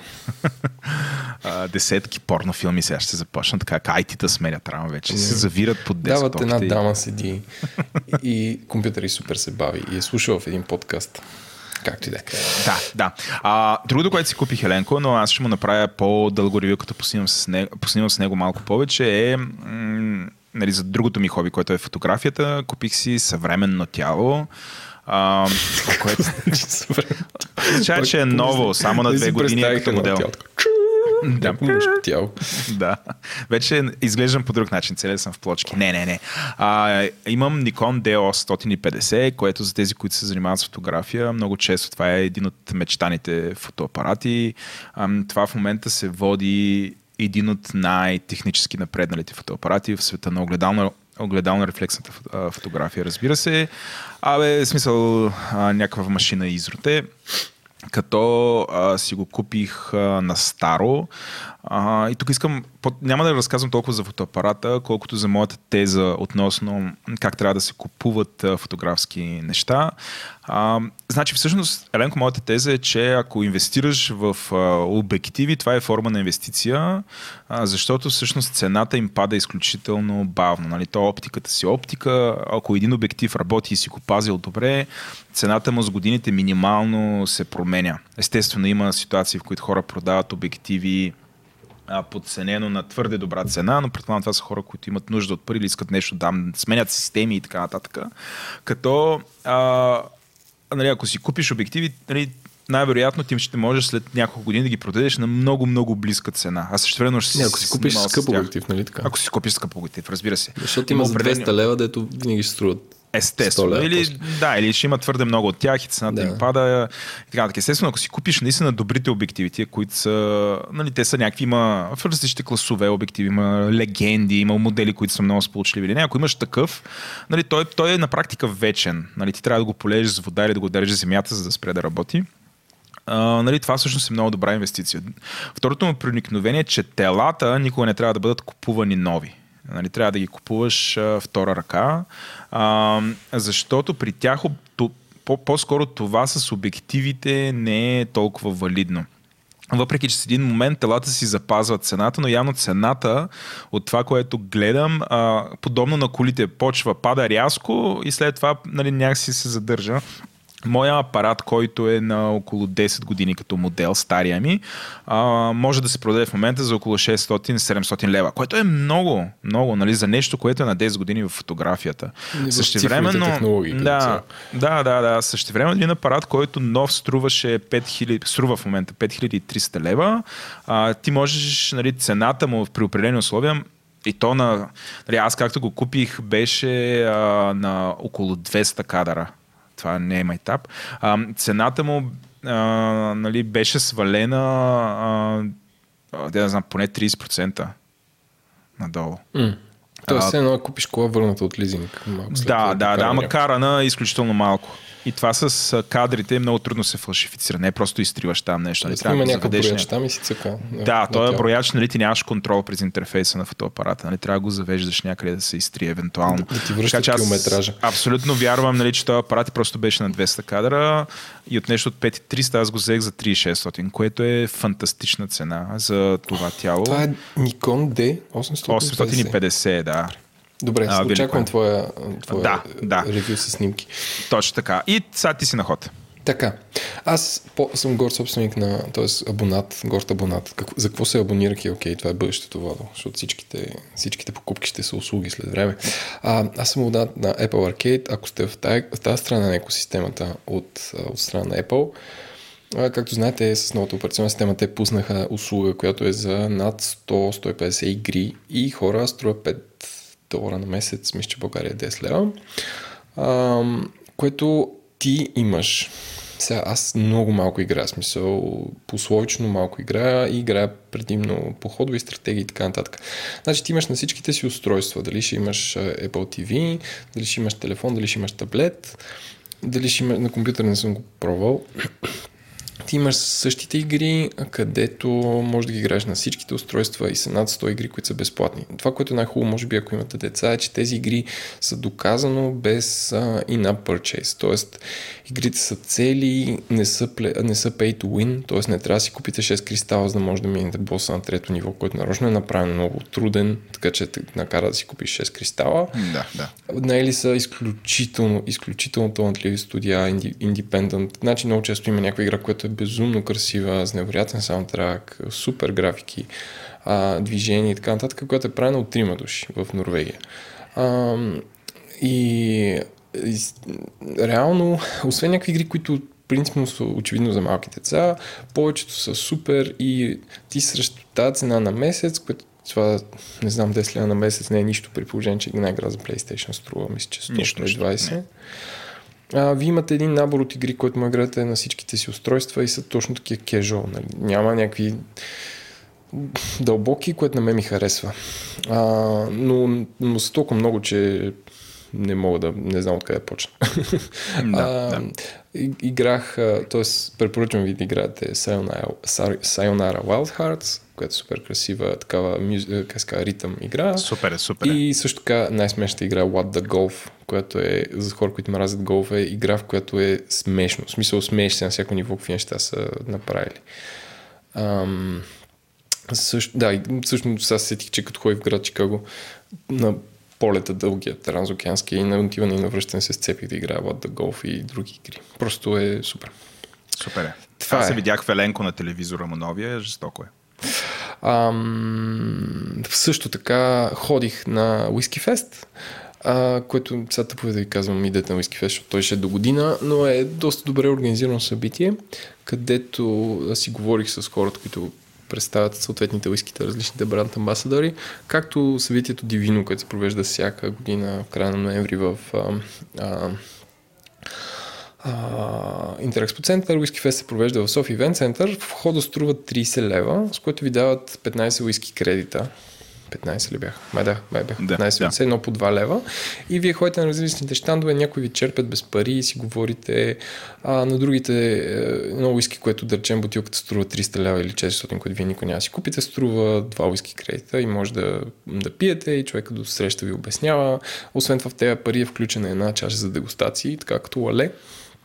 А, и опитах супер интересен китайски алкохол, който се казваше, uh, забрах как се uh, даже има билборд в София в момента, а има цяла стая, която е за ром, където само, има само ром и хората си говорят за uh, друг вид ферментации и така нататък. Uh, и реално, не че ви кам да ходите пиете, но всъщност ако се интересувате по някакъв начин от някакви по-интересни алкохоли, ако отидете веднъж годишно на такова събитие, после като Представи си Владо Нео, как накрая разкодира всичко и взе да вижда матрицата. Ето как влезеш в Аванти след това. Абсолютно всички щандове така. Знаеш кое е гадно, кое не е гадно. Така че аз в момента само като вляза в Аванти, така малко чик, погледа ми леко прищраква и мога да се ориентирам в безбрежния свят на... Защото всъщност уискито е толкова овермаркета, че напоследък има някакви пълни безумия. Даже видях някой уиски, което се казва 681 е правено в Шотландия и нещо с специален атрибют към България и така нататък. Добре. Така че okay. препоръчвам това събитие за до година и сега го казвам, защото за до година ще забравя да ви кажа. Добре. Ами, Еленко, а, това ми беше супер интересно. Малко съжалявам, че не успях да дойда с теб на Уиски Феста, но ти взе някакви интервюта и на нас ни предстои брой за уискито, а, който аз ще продуцирам, но и ти вече си допринесла с една голяма част за него. А, така че някъде, може би до края на сезона ще се появи такъв брой. А, сега, понеже се 9.25 и нали, разговор за уиски а, нали, някакси малко по-рано от обичайното. А, ти предлагам да оставим нашите слушатели да послушат малко реклами а, и след това да се потапят света на социалните танци, където не се пие много, между другото. Верно? Не, ще чуеш. Айде, чао! Този подкаст достига до вас благодарение на Oracle – Владо, знаеш ли какво е автономна база данни? Човек нямам никаква идея какво. е. Обаче, доколкото разбираме нещо, което Oracle са направили.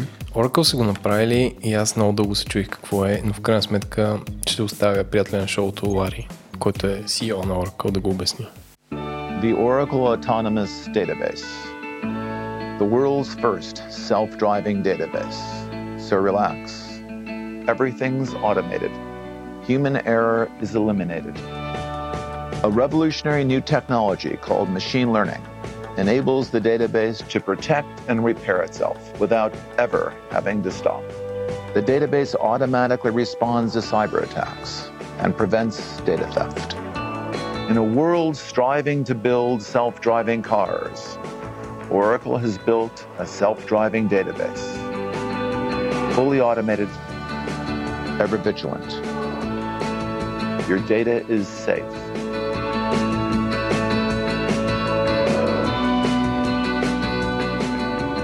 The Oracle Autonomous Database Cloud.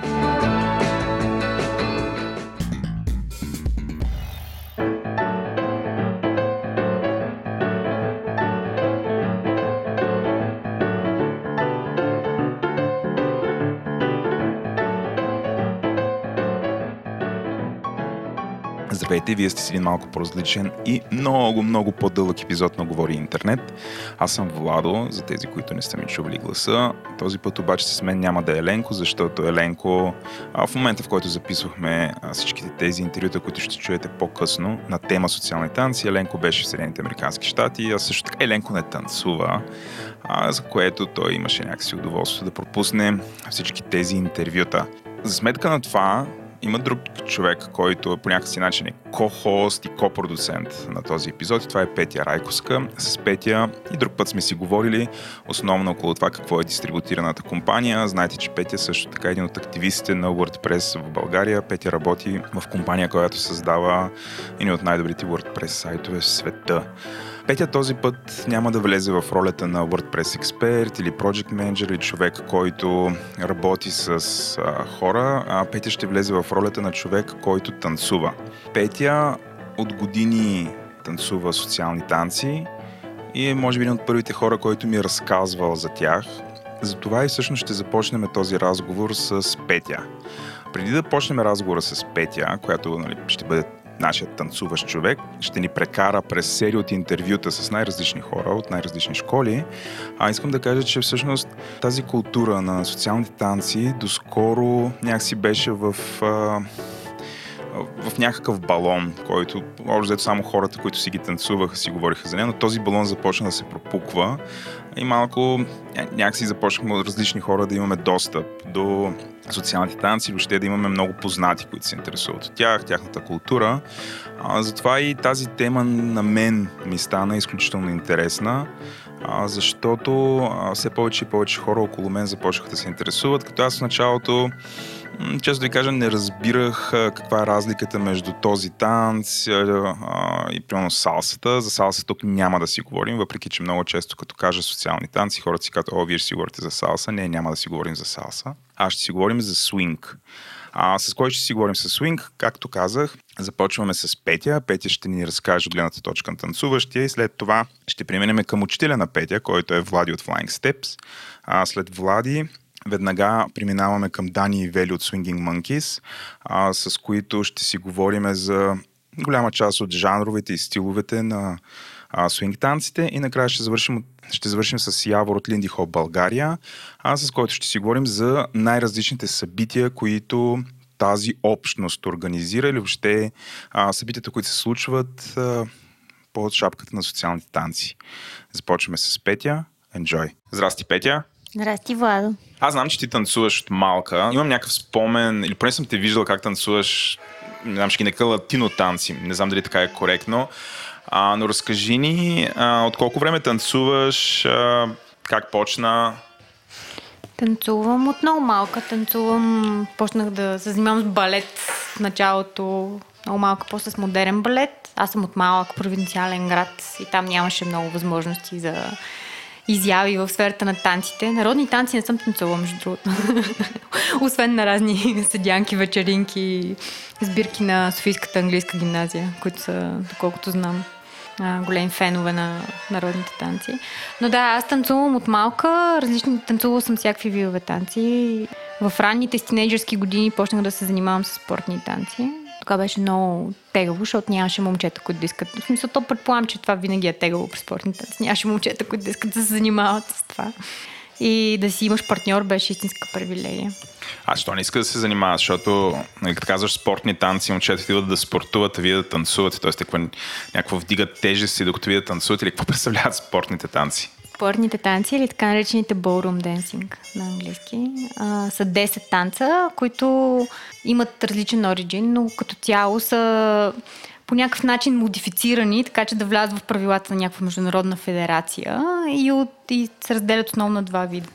Едните са латиноамерикански, другите са стандартни танци. А, латиноамериканските танци са самба, чачича, пасо добле, румба, джайв, а пък а, стандартните танци са валсовете, фокстрота, янски английски валс, танго и квикстеп.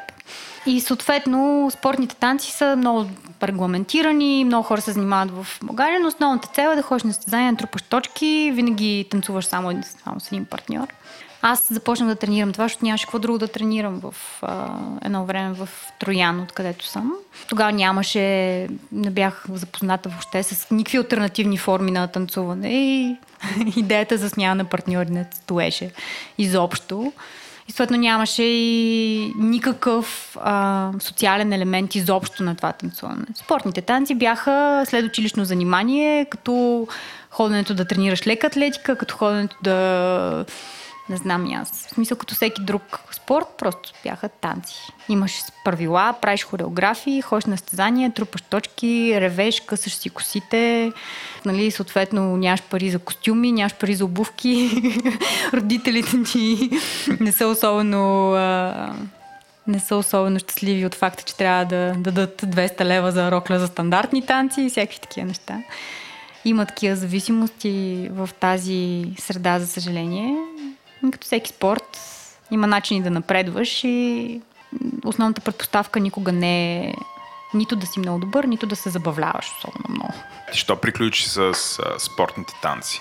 Еми, то някакси стандартно стана при мене почнаха да ми стават интересни други неща, малко почна да ми писва от... А, има, има една култура интересна около спортни танци, като около всеки друг спорт или нещо, което е състезание в същността си, не ми харесваше, като почнах да ставам, да, развивам достатъчно, да имам достатъчно мозък да осъзнавам, че всъщност нещата, които ми се говорят, са доста отровни неща от рода на това треньори да насъскват дългогодишни приятели едни срещу други и така нататък, защото са конкуренция на състезания.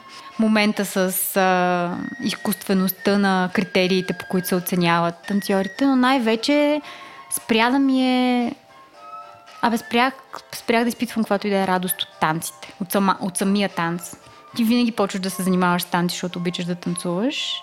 Но при спортните танци, при мен поне, в някакъв момент спрях тотално да си спомням защо. Справедливо ли е да кажем, че те се превърнаха повече в спорт, отколкото в танци и забавления? Не, не, те винаги са спорт, но това не означава, в смисъл, дори да тренираш спорт, това не означава, че не изпитваш удоволствие от това. Аз просто спрях да си спомням какво означава да се радваш докато танцуваш. За сметка на това ми се появиха много други неща на главата. Стрес, някакви болни амбиции, трябваше да свалям килограми, защото по, нареж... по треньорско нареждане трябваше да вляза в нечи други стандарти. И защо някакви, някаква култура, която осъзнаваш доста по-късно, че е доста отровна. В смисъл, това е думата, която обичам да използвам, защото и треньори и състезатели в някакъв момент влизат в, в този неприятен, не знам, някакъв, има някакъв неприятен оттенък изобщо на, на цялата култура. Добре, по какъв начин спортните танци се различават от свинга? Ами, свинг може да са всякакви танци. В смисъл, то има страшно много видове, но по-скоро искам да ти нали, довършвайки историята от преди малко, аз а, завършвайки гимназията спрях се занимавам спортни танци, заклех се, че никога повече няма да вляза в зала и всъщност много дълги години не, не тренирах, не съм се занимавала с никакви танци. До момента, в който една вечер в Маймонарника не попаднах на ног свинг парти, където всъщност забелязах нещото, което винаги съм си представила, че ми се танцува. Момичета и момчета в една яка, доста неформална среда. Си разменяха партньори и танцуваха всеки с всеки на всяка песен и всеки имаше изглеждаше се едно всички знаят какво правят. Беше ясно, че това не са неща, които са хореографии. Освен това се случваше на нали, музика, която аз харесвам от много отдавна, която е нали, такава рок-н-рол, буги, соул, джаз, свинг музика от 40-те, 50-те, 60-те години. И, и всъщност тогава ми се стори, нали, стори ми се супер интересно и беше такова, вау, колко готино изглеждат, колко, как си личи, че се забавляват. Това беше, това е първото нещо, което виждаш в полицата на хората, които танцуват свинг. За то е радост от всякъде. Просто всички, всеки танцува с всеки, значи със сигурност нали, това са някакви умения. За воден изследване не са умения за възпроизвеждане на някакъв определен тип стъпки. И бях така, това е супер, това е супер. И по стечение на обстоятелствата в същата зима един мой приятел Андрей каза, аз ще се опитвам да хода на свинг за трети пореден път. Искаш ли да дойдеш с мен, защото е по-добре да имаш другарче, което да те мотивира да ходиш все пак на тренировки. И аз реших, че след като съм тренирала в крайна сметка някакви танци, няма да е супер натоварващо, вероятно няма да ми е особено голямо усилие и попаднах в а, залата на Flying Steps, където се запознах с а, Влади и други танцори. И за отрицателно време стана ясно, че това със сигурност е моето нещо. Без ангажименти, без а, някакви амбиции за постигане на състезателни резултати, а, без изобщо идеята за състезанието като такова. Основната идея е да да се научиш да комуникираш по някакъв начин с човек, с който танцуваш, чрез движение и емоции и да ти е забавно, весело и така. Влади ще бъде първият човек, който ще интервюираме веднага след като приключим с теб. Това ще е първият човек, който ние ще интервюираме на тема суит танци в България. Той е един от пионерите а, на свинга и на бугито в България. А преди това обаче разкажи ни малко за как ти виждаш а, а, танцовалната култура в България в момента. Нали, тук си говориш с човек, дето танцува веднъж на година, като отидем на менеджмент митинг и а, нашия HR директор винаги ми пуска продижи в дискотеката, след което нали, може да си представиш как а, а, стадо IT-та с форма на хипопотами влиза в дискотеката, тук прави кавички и ние танцуваме на една-две песни, след което нали, трябва да викнат линейки, за, за да ни а, изведат с различни проблеми. В моя случай успя да си причиня плантарен фасцит, нали, това са моите наблюдения. Нали, знам, че има чалга, знам, че има някакви хора, които ходят на някакви такива ретро партита, знам, че чат пати има, нали, знам, знам за това. Но ти как ги виждаш нещата? Аз мисля, че ходих на едно салса парти в някаква дискотека преди около 8 години за последен път и от тогава според мен не съм стъпвала в дискотека. Имам някакви много бегли наблюдения върху това какво се случва с клуб културата в България покрай, по-скоро покрай някакви приятели, които са сравнително извън нормалната ми социална среда. Но аз преминах към а, такава хом парти си и, и, и бар култура много отдавна и танците всъщност не са част, толкова голяма част от това нещо. Така че към танцуването в, а, навънка се върнах в момента, в който почнах да се занимавам с свинг. И това са единствените наблюдения, които мога да споделя. Като мога да ти кажа, че свинг партите вече има постоянно в България. Има свинг партите, които са с специално танцовална насоченост. Има много свинг партита, които са с музикална насоченост, където просто се пуска свинг и там ако се появят хора, които танцуват, те така или иначе просто танцуват. Тъй като свинг културата в България се разраства и и броя на хората, които танцуват а, различните стилове, също вече е доста голям. Така че ако някой иска да бъде облъчен от свинг културата, просто трябва да намери най-близкото свинг парти. Със сигурност има поне едно седмично в София. Вече има доста в Пловдив и в провинцията също. Но като цяло, свинг партитата, според мен, както ти казах, има много партита, където можеш просто да отидеш да пробваш да танцуваш. Може да отидеш и да гледаш също така, което е най- най- най-лесният начин да, реши, да решиш дали това нещо е за тебе. Обикновено на хората им изглежда сложно, особено хората, които не са танцували нищо до този момент. Но истината е, че с много малко усилия и много малко инструкция, всъщност ти можеш да се научиш да следваш основните положения в свинг танците, като кавалер да водиш, като дама да следваш, научиш един основен ход и три фигури и по този начин може да танцуваш колкото искаш. Стига музиката да ти харесва и наистина да ти е приятно, което е основната предпоставка. Ти каза, че нали, трябва да научиш едно-две движения, нали? Ако си дама, долу се научиш да те водят, ако си кавалер, да водиш. Разкажи ми малко повече за това, какво значи танца по двойка. Ами, аз не съм сигурна дали това е правилната категоризация, дали е прост. Може да е много лесен. Танца по двойки е всичко от това да хванеш момичето да танцувате блуз, както едно време беше, нали знаеш, това е като харесваш някой, го каниш на блуз. И нали, не дай си Боже да поканиш на блуз някой, дет не харесваш, после има се обясняваш. При, при социалните танци не е така. Идеята е, че танц е разговор и той може да е за всичко. Нали, може да е романтичен разговор, може да е приятелски разговор, може да е съревнование, може да е комбинация от всичко. Реално може да е каквото искаш, зависимо от това какви сте отношенията с човека пред тебе. Може да е просто начин да се запознаеш с някой. Начин да покажеш на някой какво ти харесва или да оставиш на някой друг да се изяви той. Каквото решиш, това може да е. Много са интересни танците, много интересни танци се появяват между, се получават между хора с а, интересни темпераменти.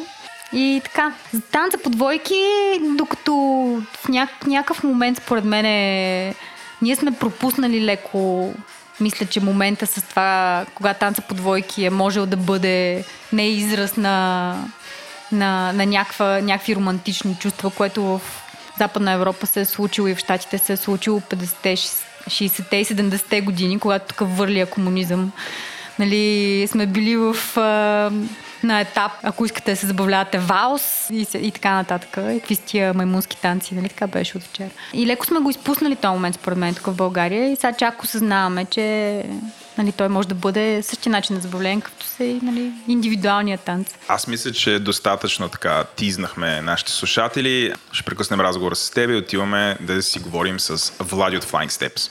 Have fun! Здравейте, часът е 11 часа и 15 минути. Аз се намирам на улица Граф Игнатиев 50 а, в а, школата за танци, за буги танци, за свинг танци. По-късно ще разберем как точно се казва. А, Flying Steps и заедно с мен е Влади, по-известен като Бомбето. Да, Нали така? точно така. така. Направо, виж, в едно изречение абсолютно. Направо Влади Бомбето. Откъде идва това Влади Бомбето? Като почнах се занимавам с тия танци, много харесвах бомбета. Всъщност харесвах едни шапки, които тогава не знаех как се наричат и то все още никой не знае как се нарича. А, те не са точно бомбе, но реално погледнато всички ги наричат бомбе и вследствие на което просто започнаха хората да ми казват бомбето, бомбето, бомбето, бомбето. Имаше страшно много хора. Никой не, в първо време не можеше да запомни имена, обаче прякор се запомняше много бързо и в един момент просто го приех като нещо мое. В момента вече не носи толкова Не те дразни. но- Аз имах като дете, имах един прякор а, краставицата, защото от балкона хвърлях краставици и така ме наричаха. И, и супер му се дразних на този Мен са ме замервали с яйца в люлин. Бяхме пуснали музика от колата, да се кефим и си танцува. Бе, Влади, е, разкажи малко за себе си, смисъл, ти очевидно си инструктор по танци. Разкажи кога почна. Представи се с, да кажем, с 20 изречения. Ми, пф, аз съм инструктор по танци, а, занимавам се с буги-вуги, това е свингов танц. Предполагам, че по-натам малко ще си разкажем за тия неща. Съответно, това е основната дейност, която се занимавам. Имам школа за танци, зала за танци, а, състезавам се в тези танци, ходя по кемпове, организирам кемпове. Кемпове, какво е кемпове? Ами, кемп или фестивал са неща, на които се събират много танцори, които се занимават с този или подобни стилове, близки до него. А, има workshopи, на които се преподават там на български май работилници, а, на които се преподават а, уроци, обменя се информация, знания и така нататък. Вечер, вечерите обикновено има партита, забавно, социално, запознаваш с нови хора, показваш с какво се занимаваш, какво се занимават те. И съответно а, става забавно и готино и научаваш много нещата. По този начин развиваме това нещо не само в България, но и по целия свят. Кога почна? Кога почнах? Ми, Преди колко години? Горе-долу, май вече трябва да са станали 10 на години. А, сега, в смисъл, точна дата, търсил съм я няколко пъти, не съм успявал да откривам, но горе-долу да кажем, че може би има 10 години. 9, 10, нещо такова. Кой те запали по това? Ти как реши да почнеш? Как се почва да... Да, знам, сигурно винаги има някой човек, който е кефи или ти си гледал някакви филмчета в YouTube и си казва, о, това е много яко или де да знам, искаш да срещаш жени. Това е един от етапа, че социалните танци се правят, мъже да срещат Ама жени. много хора го правят. Ами то само не, не защо жените да не са и, те са хора. Да, обратното, разбира се. Да. Смисъл, жените искат да срещат мъже и съответно а, това също е много важно. Нали. Това е част от всичко. Смисъл, никой не почва да прави нещо просто така. Не, има и такива хора. Аз бях от тези. А, съответно, аз се занимавах с спортни танци като малък. Мама ме записа, каза, край, отиваш от утре на спортни танци. И беше малко... А, аз не искам, няма, не искам, отиваш. И така 4 години направихме 4 години спортни танци. И в един момент станах достатъчно голям в четвърти клас, да кажа, или пети беше, не съм сигурен. Не, това е женско, не е за мене, няма се занимавам с това. Ще се правя тайкондо, ще правя някакви такива работи. И това беше много голяма грешка. Тайкондото не е за мен, аз не мога да ударя човек. Не ме кефи, не ме забавлява. Беше много яд, че спрях. А, даже имах там някаква партньорка, бяхме правили някакви стезания АО. И в един прекрасен момент а, тайкондото не става, според танци съм ги отказал, срам ме се върна, аз съм все пак хлапе още. И трябваше да се търси нещо, страдах там няколко години, трябваше да се търси нещо, което да така да ме изкефи. Има не, салста не беше, там разгледах други, неща, гледах разни школи по спортни танци, но пак не беше. В един прекрасен момент една девойка, която се появи в живота ми супер странно, нищо не съм имал никога с нея, прати две песнички и изчезна. Тогава беше по ICQ. Поне аз тогава още не ползвах Skype. Прати две песнички, изчезна. Викам, много яко, про, чуй това. И после половин година не можах да намеря да питам какъв е този стил. И песничките бяха брутални. Просто запалват, карате се движиш и така нататък. И аз половин или една година търсих да разбера какъв е този стил от сорта на виждам някакъв човек, който не съм го виждал поне месец и половина и му казвам, ай, пич, тази песен знаеш ли какво е? И повечето бях, «М, нямам идея, ма е много яко. Защото по това време това нещо в България го нямаше, хич. И един печежа ме блъсне с една кола, изгледа, че го познавам, качи ме да ме поразходи, да ме закара от там, де бях тръгнал. И докато се возихме, аз вече една година, ма не спирам да си питам, защото много ме кефи. И го питах, как бе, вика, това е свинг музика? Как какво е това свинг? И започнах нали, да търсям, да, да действам. Тогава в тубата имаше две-три клипчета, поне аз толкова успях да намеря. Обаче видях, казах, е, е, бах ти, това е нещо. Много ме кефи, много искам да го танцувам. Тоест, както разбирам се, едно свинг е някакси... Свинг е музика и окей, има свингови танци. И съби, всичките, събира всичките свингови танци. И това е едно най-големия термин, който ги обединява. И буги е някакъв подраздел. Линди хопа, може би по същия начин. Именно, да, да, точно. Окей, а, соло джаза също. Да. Окей. Както примерно спортните танци, ти казах преди малко, няма нещо, което се нарича спортни танци. В спортните танци има там чача, джайв, бу, кажи го това, валс и така нататък. А, нали, те са там 10 бройки. Това е друга тема. Но съответно нали, няма, няма нещо, което да се нарича спортни танци. Ето, танци, спортни танци. Няма. И, и в, в, свинг, си, в, в свинг Ситуацията е абсолютно същото, въпреки че вече на доста места се възприема, че казвайки, че танцуваш свинг, е, а, се занимаваш с линди, въпреки че тези, които пък се занимават с линди, винаги се занимават с Чарлстон и пак става едно а, доста на голямо надграждане. Кога започват свинг танците и след това буги? Първо се започва още през, през 20-те години. Имаме а, започване с а, Линдита, с а, Соул Чарлстон, Чарлстон по двойки, в двойка вече. Има различна версия на Чарлстон, в зависимост от това кой стил на Чарлстон е. Има, ако се сещаш тия девойките, деца са облечени все едно с предето на баба ми в черно и сини пера на главата. Окей, да, да, да. да. това те, ми те танцуват Соул, Соул Чарлстон. звучи ми някакво от 20-те години. Да, да, Окей, да, да. така. А, примерно има, дори бурлеск понякога се води за а, нещо, което е част от свин културата.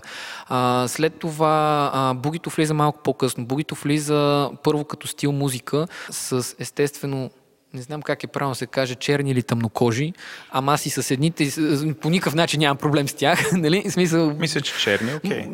Ако окей. искаш да кажеш черни хора. Да. Това, добре. Така, съответно, нали, черните хора за, за, започват да свират на пиано един много интересен стил, в който м, едната ръка държи ритъма, а другата ръка прави постоянни импровизации. Следствие на което двете ръце свират все едно като отделни хора което може да се свири, нали, естествено и от двама човека, но е много интересно, като свири един. И се получават много динамичен, приятен за слушане, много интересен стил, който обаче толкова се хубаво за слушане, ама не можеш да го седиш само да го слушаш, трябва да се движиш. И лека по лека след това вече нали, възниква а, буги като стил. Има някакви митове, легенди. А, това вече говорим 40-те, отиваме към рок-н-рола, на който много се танцува 50-те а, буги, защото бугито влиза страхотно добре изглежда на, на, на рок-н-рол. Има някакви митове как е произлезло, примерно, Балбоата на остров Балбоя, който бил някакъв мафиотски А, остров. какво е балболата? Пак Друг свингов стайл. Друг- Окей, добре, добре. Там историята е, според мен е мит, може и да не е, не знам, а, че имал някакъв не голям остров, а, в който имал заведение, което се казало Балбоа в центъра. То оба- обаче било много мафиотско и там ходили само дебелите вратове на това време. Мутри. А, така да го кажем, да. Е, съответно, имало много, бърз, много хубави бендове, защото те имали много пари. И имало все пак и хора, които отивали там заради бендовете. Обаче там, ако бутнеш някой, е опасно. И затова са измислили стил. Звучи като българска дискотека от 90-те. Ако настъпиш някой, може да хвърлят един пердак. Ами, там може да е било повече от предах. Поне по митовете. Е, съответно е трябвало да измислят стил, който да не заема много място, а обаче да може да танцува на бързо темпо и да нямаш шанс да удариш някой. Така е възникнала бълбола, тя станцува почти изцяло в затворена позиция, т.е. много близко с телата, а краката отдолу правят магии. Просто мога да фанеш много бързо темпо. Шага е подобен. А, съответно, нали, има нали, има ситуации, в които други пак кой е мит, кой не е мит. А, а, някой а, прелетял Панама, казвал се Линди и а, като слязал и станцувал нещо и вестници написали Линди Хоп да Панама и станало това, че което е станцува е Линди Хоп. А, нали, смисъл, темата по тук може да се говори много и много и много, много. Сега тия танци ги наричат социални танци.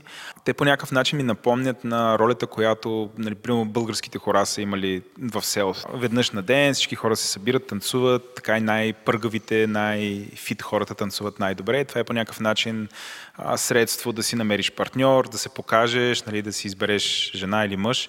От тук ли идва това, че те са социални танци? Още има ли ли са същата а, социална значимост, каквито нашите хора са имали, но за едни други общества? Това е много интересно. Никога не съм го. Не съм си представил, че някой може да го възприеме това по този начин. Да, Добър ден, Владо. Съответно, да, до някъде може би да, но идеята на социалните танци е, а, че да, ти се социализираш докато ги танцуваш, но идеята е, че ти можеш да танцуваш този танц с тази девойка, с тази девойка, с тази девойка, дори с този мъж, ако трябва, ако той може да следва. Тоест, социалните танци, а, в тях има лидер и фолър, кавалер и дама. А, съответно, а, лидера води, фолъра следва и слушаш музиката и правиш хореография, а правиш това, което чуеш в музиката и го изразяваш а, от себе си. Естествено, има основен ход, бейсик фигури дъра дъра, но в цялата работа е воден изследване. А, докато, примерно, народните танци, които ти каза, там има хореография, която те имат за този, за, за този тип хороз, танцува по този начин. По, малко по-различно е. Спорт танци са по подобен начин. В повечето случаи, защо почти няма или не, не си чул за а, партията с спортни танци. Ми, просто защото повечето пъти те танцуват с а, хореография. А, да, имат водени изследване, а, но не е общо прието, че е социален танц. А, примерно, Богито, Линдито, изобщо почти всичките а, а, свингови танци, идеята е, че са социални, защото можеш да отидеш на някакво място, да се забавляваш и да се забавляваш с различни хора, без това да е проблем. Не е задължително. Танцувал съм с някой, цял живот ще танцувам с някой. Въпреки, че от началото на историята ти говоря само как има двойки, а, нали, в началото беше така. В последствие, може би половин година по-късно, вече започна да, да идват и други хора и започна да се въвежда ситуацията на тренировка, сменяме партньори, защото трябва да можем да танцуваме с всеки и така нататък, защото началото и ние се учихме. То тръгнахме от нулата. Аз искам да те питам за едно нещо друго, което според мен е такъв съвременен феномен, така наречената културно изземане на английски cultural expropriation това е едно от, а, не знам, не, това не, не е форма на критика, но това е някаква форма на оценка, че един вид а, тези танци възникват в черните общества и те по някакъв начин ги губят, забравят и в момента, поне в Европа, или някакси това възстановяване на свинга и отново идването му на мода се дължи благодарение на модата сред белите хора. И те го танцуват. Един вид, те са културно иззели нали, тези танци от черните и вече те са танци на на някакви други хора, сега на друга култура. Това, това попадало ли ти е като теза? Това е теза, която аз чух, че в момента има cultural expropriation, конкретно за Пуги, нали, Линди, Хоп и прочее, че в момента нали, белите хора са ги иззели. Ти съгласен ли си с тази теза? Те белите хора това правят от, от, от години. Иземат. Еми, то горе-долу си е така ситуацията. В смисъл, ако разгледаме нещо, което има някакъв малък шанс и е, да е по-познато на, на някой, примерно говорих няколко пъти за спортните танци, защото съм занимавал с тях и имам някакво понятие. Съответно, спортните танци се делят на два вида. Те са 10 общо, 5 такива и 5 такива. Съответно, половината от тези спортни танци са крадена версия на някакъв друг танц. Съответно, имат самба. Да не мислиш, че а, са, не са я взели от някъде. Имат пасо добле, това прилича на торедорите, а, дето се гонят с бикове. В смисъл, дори песничката е супер позната. Има една, дето е супер най-най-най. Съответно, имат а, Quick който пак прилича на нещо, което е близко до свинговите танци. Имат джайв, който е на основния му ход е на 80, на 90 и нещо процента същия като основния ход на бугито, има разлики в водене, следване, баунс и така нататък. Нали, смисъл, това са нали, подробности, но реално погледнато може, може да се замислиш, а, че е доста заимствано от някъде, не кажем, че е почти същото. Така че реално погледнато белите мисля, че винаги това правим. Тоест, Аз съм бял. Окей, бе, И не ме е потвърждавам, срам от това. тоест ти считаш, че това е всъщност е окей. А, Еми, никой не, никой не е забранил на, на, на никой да, да се занимава с това нещо. Това, че в момента е станало модерно някъде, а го е измислил някой друг, много бързо в Америка голямо ли е? Или, или всъщност това, което виждаме? Защото, а, нали, според мен, вашите танци нали, преди 10 години са били абсолютен underground, сега са по някакъв начин мейнстрим, нали, много хора ги танцуват. да, да, преди хора 10 говорят- години нямаше нищо. Нямаше, нали, сега има. А, нали, това е в България. Си представям, примерно, в Западна Европа, нали, какво става, т.е. там със сигурност също е мейнстрим.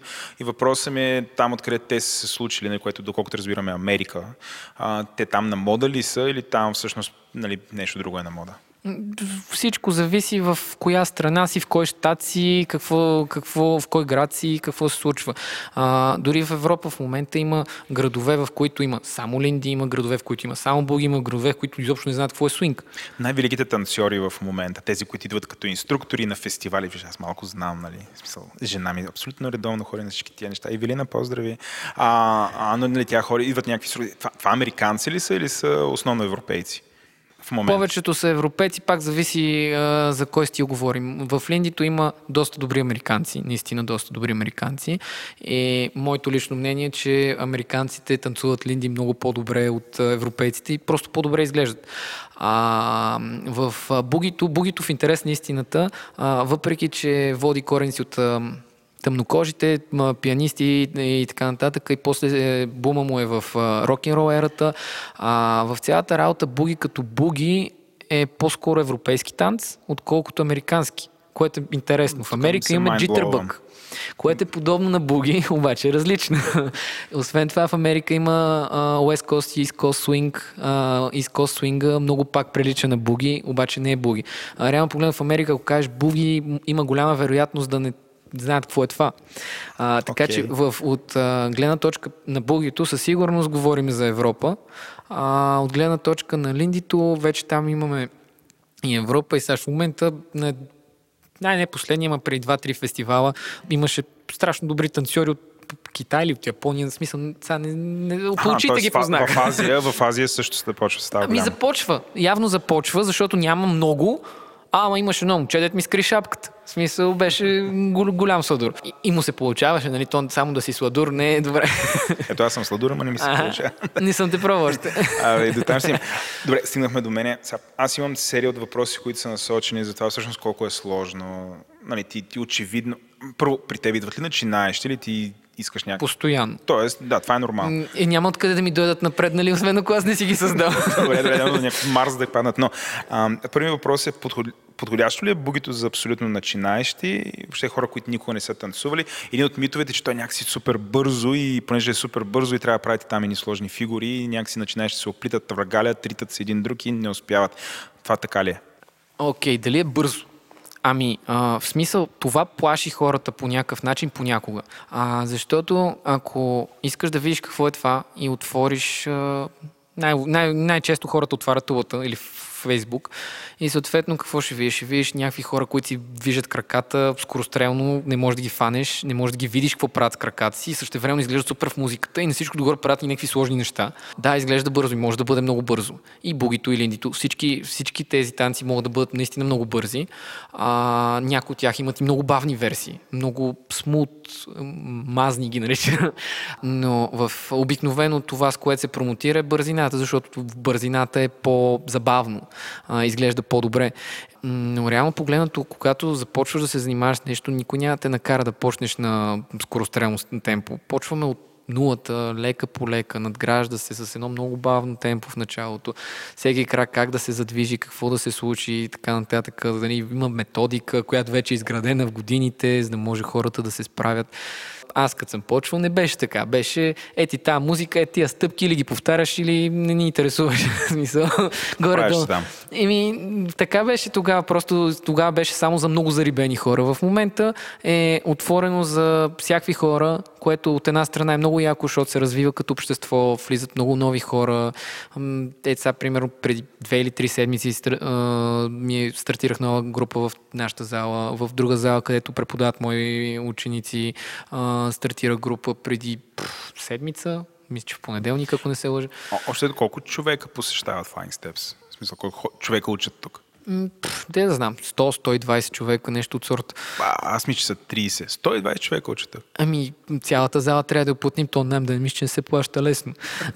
Освен това се мъча да се, да се развиваме, мъча да стигнем до идеята, в която да представим България пред света, защото едно време само аз се мъчих да я го правя и беше трудно. Сега се мъча да се, случат нещата, аз да съм треньора и някакви хора да станат достатъчно добри, така че в чужбина да ни чуят, ало, готини сме. Връщам те обратно към танците. Ако аз искам да се запиша в Flying Steps и примерно да танцувам а, буги, трябва ли да си доведа партньор и просто мога да се запиша сам? На първо време изобщо не трябва да се запишеш. Записване има в а, другите клубове. В нашия клуб, ако искаш да се научиш, а, ние ще научим. Има вероятност, ако в дадения момент няма а, група, която да е почнала в рамките на последните 2-3 седмици, три е много, две седмици, а, да ти кажем, окей, изчакай малко, но еди кога си има група, почваме, идваш, действаме. А, не правим идеята с записването, защото това плаши хората. Изобщо не ти трябва партньор. Значи още а, има хора, които идват с партньор и не искат да се сменят. Това го позволяваме, ма не е добре. Защото когато танцуваш с един същи човек, правиш едни същи грешки а, и се учиш много по-бавно. Оттам нататък вече а, ситуацията с записването не плаши, да не плашим хората. Когато има разлика в бройките, лидери, фолари, а, дами и мъже, а, обикновено се стараеме да дойдат а, хора, които да помагат от по-напредналите. По този начин хем по-бързо напредвате, хем а, се изравнява бройката, няма идеята за чакане. Но дори да има един-двама човека разлика, при положение, че постоянно се сменят партньорите, не е толкова страшно. Съответно, за това не, не правиме стрикната ситуация, ще пуснем е толкова дами и толкова кавалери, а се мъчим да научим колкото се може повече хора, защото основната идея в нашия клуб е да развиеме това като а, стил, като общество, а не да ни е супер най-лесното при преподаването. Вече достатъчно опит имаме така, че да се справим. И съответно, просто нашата насоченост е към развитието на, не, на, на, на това, а не към правенето на бизнес. Ти няколко пъти, така като казваш, а, нали, лидер и фолуър, нали, като каза лидер, после се коригира на кавалери дама, т.е. За да е по-разбираемо Да, за... А, а, аз обаче да те питам, нали, сега, че живеем доста емансипирано общество и въпрос ми, ако примерно дойде една дама и каже, аз искам да уча за водещ. Това, това прието ли е или просто ако е дама, тя задължително трябва да е, да е фолуър? М, Няма никакъв проблем, случвало се. Рядко се случва, но се е случвало. А, съответно, никой няма да й каже йок не, но сега кой как ще гледа на това, това си е вече нали, а, работа на другите. В смисъл, има лек възпитателен елемент в, докато преподаваме, а не може да на- наливаме на хората в главата. Съответно, никой няма проблем да бъде едното или другото, ако не и двете, защо не. А, в някакви моменти а, имаме упражнения, в които си сменяме ролите, за да може да се усети какво е от другата страна, за да може да ставаш по-добър, а, което е много полезно. И като цяло имали сме момент, две девойки дойдоха и казаха, ние сме двойка. Не бяха двойка в живота, бяха, просто бяха танцували нещо друго по този начин. И справяха доста добре девойките и доста време танцуваха заедно по този начин. А девойката, която беше а, лидер, водеше доста добре. Смея да твърдя, даже се опитаха да правят акробатики, което беше пак интересен момент. А, защото нали, има идеята, че лидерите сме, така, мъжете сме по-силни и така Там ще ги мятаме. А, Което не е така, ама това е друга тема. Добре, като казахме мятане, колко време трябва да се занимава човек нали, с тези танци, някакси за да се отпусне и да започне да се танцува без да се притеснява? Може би индивидуално, но сигурно нали, ти, ти си доста опитен вече, им- имаш долу-горе някаква идея за това. Ма това ти го отговоря с идеята колко време трябва да се мятат или за да може да танцуват, просто да се забавляват. Просто да танцуват и се забавляват, нали, не да, да въртят Горе-долу- жени около над главите си. Горе-долу на поне два месеца, според мен, са нужни, за да може малко от малко. Само. Поне. А, зависи от човек, но за да може малко от малко да се поотпуснат и да могат да започнат да се движат. Естествено, че ще правят грешки. Ма, идеята на нашия танц е, че когато сгрешиш, това не е грешка, това е импровизация. Стига да си достатъчно убеден в себе си. А, съответно, много често много яки неща се случват вследствие на грешка. Да, първият път, като грешиш, няма изглежда добре, обаче ако тази грешка може да направиш като ефект, много често се случват добри неща. Естествено, на два месеца това не се случва така, но това не пречи на хората да се забавляват, да танцуват, да сменят партньори, да пробват различни неща. А, обикновено инструкциите ми за първи, първо и второ парти са не ми правете стъпки, не ми правете фигури. Ето ви това водени изследване с каквито искате стъпки, просто се забавлявайте, отпуснете си, забавлявайте. Защото няма смисъл да състанеш въгълчето и да се мъчиш да направиш трипъл степ, което ти вече си виждал, което не е лесно. Нашия танц не е лесен.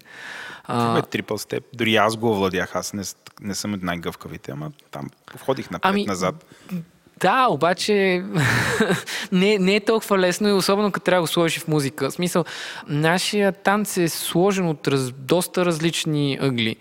В смисъл, може би един от а, по-сложните или може би най-сложният от свинговите танци. Говоря за бугито.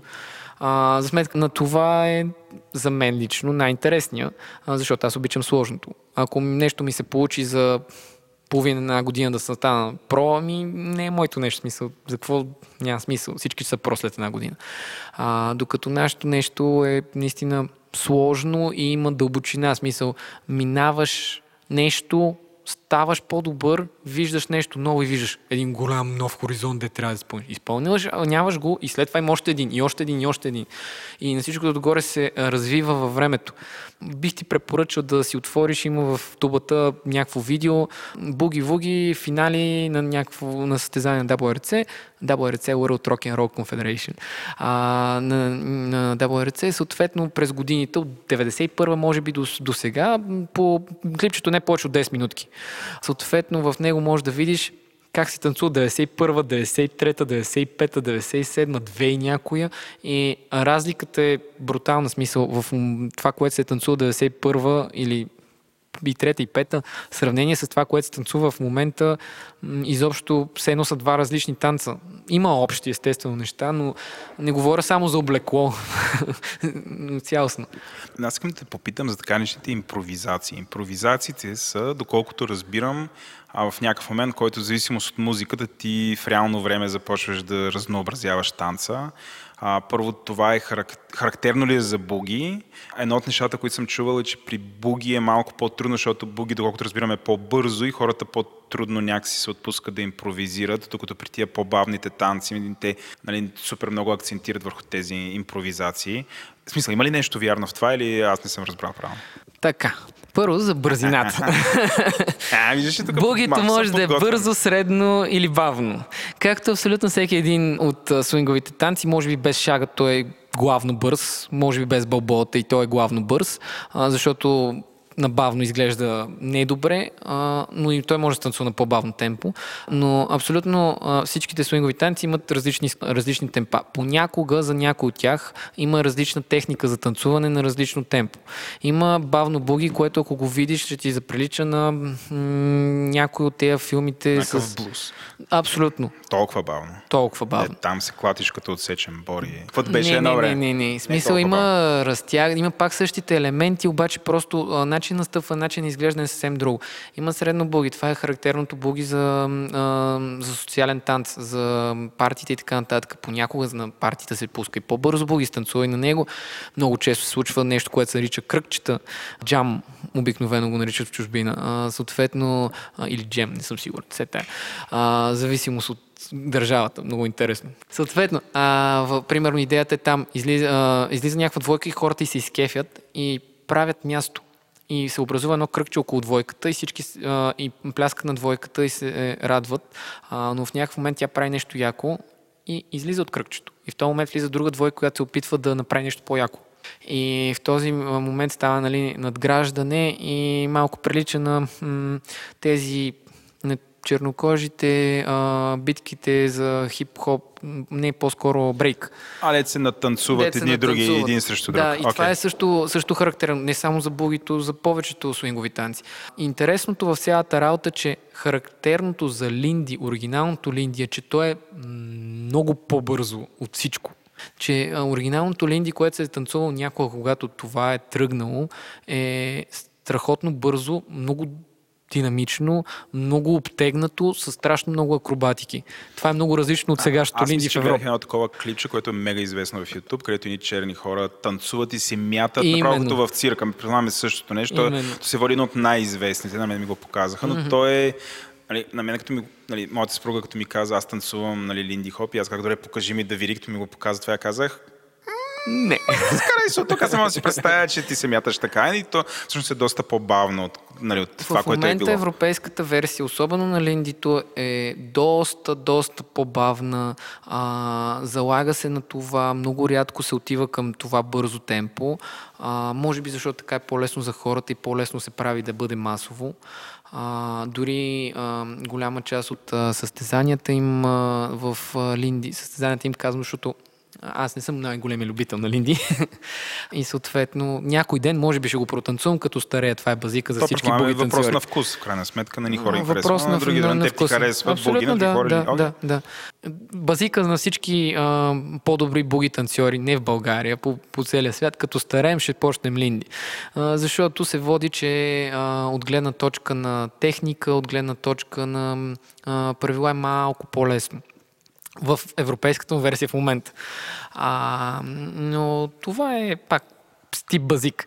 А, оттам нататък и бугито, и линдито могат и Чарлстона не чак толкова, но могат да бъдат на различни темпа. И обикновено в социалната среда, в, а, на парти, темпото обикновено е средно, понякога е по-бавно, защото има и начинаещи, и те трябва да, и те са хор.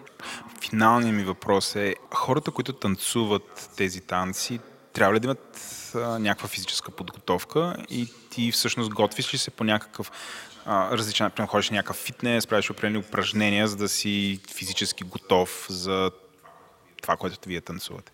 Много зависи какво искаш да постигнеш. 99 Това, което ти искаш да го постигнеш, 90 какво правиш? Само танцуваш тук? 99% от хората те искат да просто да имат социалната среда, да се познават с нови хора. Хората, които идват на тези танци са мега интелигентни, много готини, а, точни. А, изобщо няма... Изобщо темите, които се разискват из Фейсбук, изобщо не мога ги чуеш тук. Тук се разисква откъде да намеря отпуска, за да отида в още една, на още една екскурзия и така нататък. Но а, въпросът е, че повечето хора идват за това. Или да си намерят дето каза и ти, приятел, дружка, а, компания. Нещо повече. пък. Евентуално и това ся, всякакви хора, всякакви идеали. Аз не съм им падар.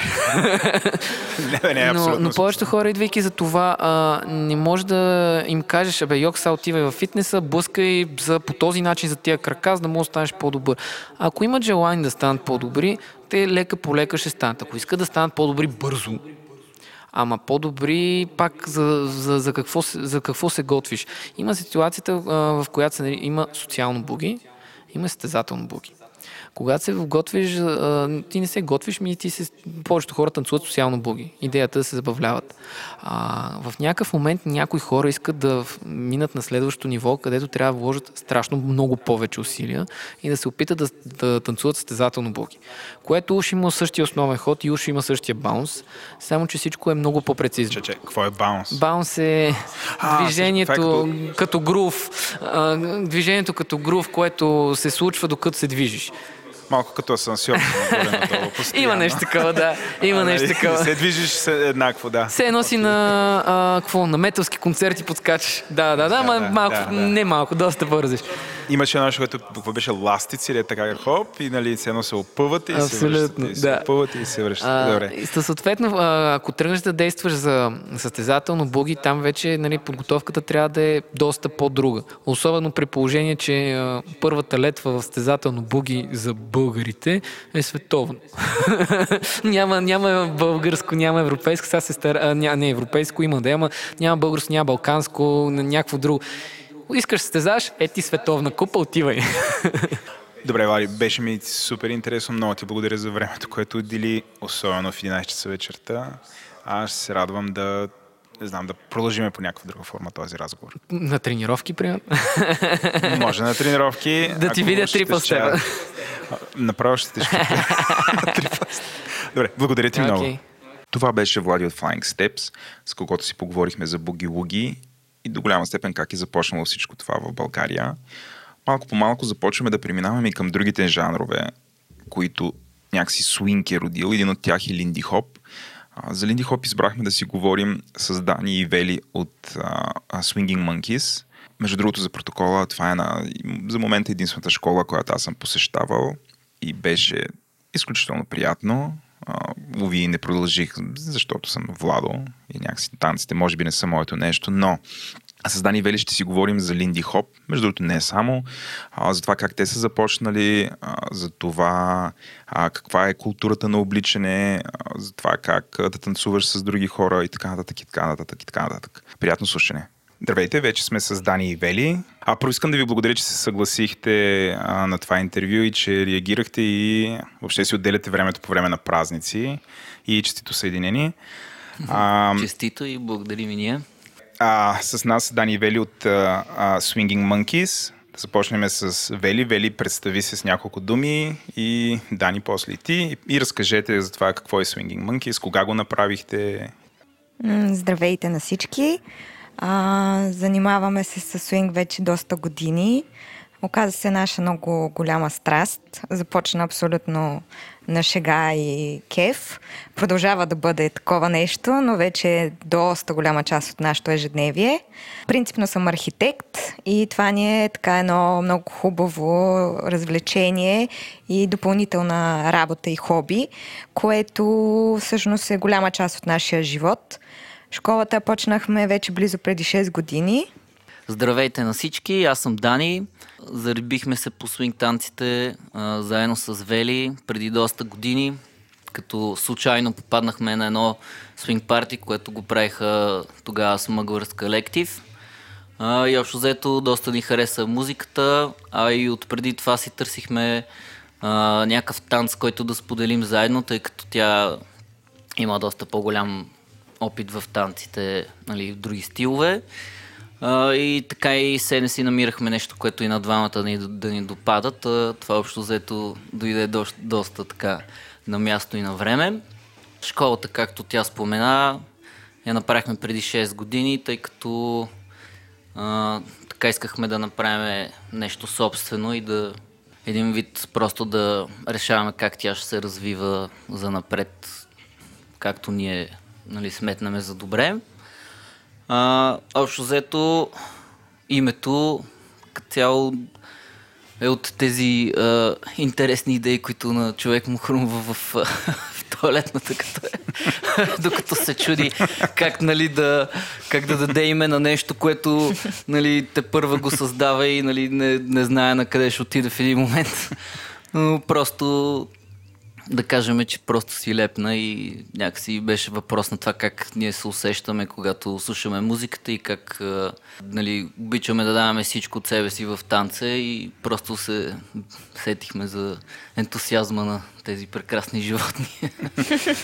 Добре, къде, къде се намира клуба? Какъв му е адреса и кога работи? Разкажете малко повече за... Ако, примерно, някой иска да се запише и да го пробва, как да ви намери? Ами общо взето основната зала, в която танцуваме, се казва зала Даунтаун. Тя е на едни наши колеги, които имат школа по салса, Паланте Ден Студио. Тя се намира на Раковска 78, там с Дундуков, където се пресича. Иначе, съответно, спрямо това на кой къде е удобно, им, а, препод... имаме преподаватели в а, Dance Academy, които са горе до Мо България. Една зала, която е на улица Лидице, близко до Плиска, In the Mood. И в стадиона Fit City, там общо взето хората, нали, повече така с силови неща се занимават и с гимнастика, но общо взето ни хареса много локацията и а, въобще хората, които са там. И съответно и там има танци. А колко човека посещават школа? Тоест, не знам как ги наричате, ученици, въобще тези, които идват, записали се, за да добием представа колко е голяма. А, ученици ги наричаме, да, или в последствие стават наши приятели. Ами, то се сменя. Обикновено една група целим да започне приблизително около 20-25 човека. За нея е прекалено голяма, да има а, място и а, да може да се обърне внимание на всеки. В последствие, естествено, винаги има сливания в групи. Едни дърпат по-бързо, други нали, идват повече за кеф и така. Така че се варира, има различни нива, както си представете като учиш език, а, нали, имаш beginner, pre-intermediate, intermediate, upper, advanced а, и то общо взето е безкрайно. Това е нещо, което може да експериментираш и да се развиваш м- наистина безкрайно. Не, е, няма някакъв лимит. А, може би единствено на твоите усещания, което също сигурно няма. Как става минаването от ниво на ниво, от някакво такова като каратето ли е? То, трябва ли човек, примерно, да мине там да изтанцува нещо сам, да изтанцува с някакви други хора или просто изкарва курса и вие, ако изкарал курса, директно минава на следващото ниво? Ами за първите нива, общо взето има стрикна програма, в която а, а, те се развиват. И общо взето до определено ниво има автоматично преминаване нагоре, като вече в по-напредналите нива, ако имаме впечатлението над определени хора, как се справят, колко добре асимилират коментарите, които им даваме, нали, какво променят в движението си. Общо взето а, ние ги каниме да дойдат нали, в по-високо ниво, защото там вече нещата са доста по-интензивни, по-динамични, сменят се доста нали, идеите и интензитета на нещата, които се правят и общо взето там вече се изисква човек да може а, така по-бързо да реагира и да бъде малко по-сериозен в отношението си към това, а, че е дошъл не само да танцува и да самият той да се усеща като танцор, тъй като общо взето, нали, разбира се, в а, нали, по-начинаещите интермедиат групи, хората, може би, още, нали, поне ние така смятаме, идват за да си се забавляват повече и вече в един момент с достатъчно опит, ако решат и се усетат, че нали, искат да станат така по-добри като танцори, като естествено за всеки един от тях, както и от нас, това общо взето си става като малко по-сериозно хоби, тъй като нали, Вели спомена, че тя е архитект, аз се занимавам с графичен дизайн, така че общо взето ние продължаваме да си действаме. Да, да, аз това исках да ви питам. А, тоест, вие нали, имате този бизнес, но също времено имат, работите и нали, други професии. Да. Тоест не сте изцяло фокусирани върху. Да. Не сме. Да, като цяло също така се опитваме доста се опитваме доста да не мислим над него като бизнес, тъй като нали, бизнеса ни е през деня, пък после общо взето нали, и на нас ни доста удоволствие това да го правим и, и някакси самата ни философия над това, че имаме школа и примерно преподаватели в няколко зали, да по-скоро да го мислиме като нещо, което искаме да направим като общество и въобще хора, които да се развиват. Пък естествено сега има си някаква бизнес част нещата, за да съществува една организация е неизбежно да има някакви намесени а, финанси, но като цяло не са те най-приоритетното. А, искаме се да допълна за първите нива. Имате не, а, много приятни дипломирания. А, първо и второ ниво обикновено а, на парти. Имат а, малка хореография, която, която танцуват пред всички. Имайте предвид, че това са хора на 3 или 6 месеца, нали, първо и съответно второ ниво. За тях е голямо предизвикателство обикновенно, защото още често са неуверени, но с едно такова демонстриране на техните умения след а, тези месеци, обикновено е голяма емоция, получават а, дипломи, правим си снимки. Това не е практика само при нас, принципно, но да, както е, може би, не знам как е точно в каратето, но има такъв елемент. Колан давате ли ще с нашивка? Панделка. Панделка. Вратовръзка. Разкажете ни какви стилови свинг танци преподавате Swinging Monkeys? Смисъл, само едно ли е? Нали, аз знам, че има Линди Хоп, защото съм идвал. Аз бях примамен от моята съпруга, която каза, дори ти ще се оправиш с това нали, пробвах. а истината е, че ме мързеше, защото часа, часа беше странен. Примерно беше 3,5 следобед или нещо от сорта в неделя. Аз много обичам да спа. Такива beauty sleep, това нали, толкова хубав. Но разкажете какви, какви стилове преподавате и ако може разкажете ни по-малко за всеки стил, как се различава един от друг. И ако примерно някой е начинаещ, вие с какво му препоръчате той да започне? А, свинга е едно доста широко понятие. Това е, може би, ако така в света по-популярно, да кажем, салсата или латино музиката. Свинг се едно може да приравним, да кажем, че все едно това става дума за латино музика. Под свинг седат татски много танци. Разнообразието е голямо. Така най-известните и най-практикувани първи и основни са Линди Хопа и Чарлстона, които а, днес живеят съвместно и са едно общо. Ние съответно преподаваме тях и друго основно, което преподаваме и с което започнахме нашата школа е буги-вуги. Да кажем тези две направления ако Линди Хопа стъпва повече върху, м- така просто, много просто казано, по-джазова музика, а буги-вугито стъпва повече върху рок-н-рола. А, ние бяхме привлечени в началото от там, от музиката, от Елвис, Рей Чарлз и така натам. А, Бил Хели, нали, акробатиките, лудостта в тези танци, емоцията. Впоследствие открихме красотата и на а, родителя на това, Линди Хопа. А, и сега преподаваме в различните зали, в различни часове, съответно и преподаватели и двете, трите стила. А, като общо взето има и още доста стилове, които се практикуват а, и в а, Европа, и в Штатите, а, като шаг. Той даже има две а, вариации.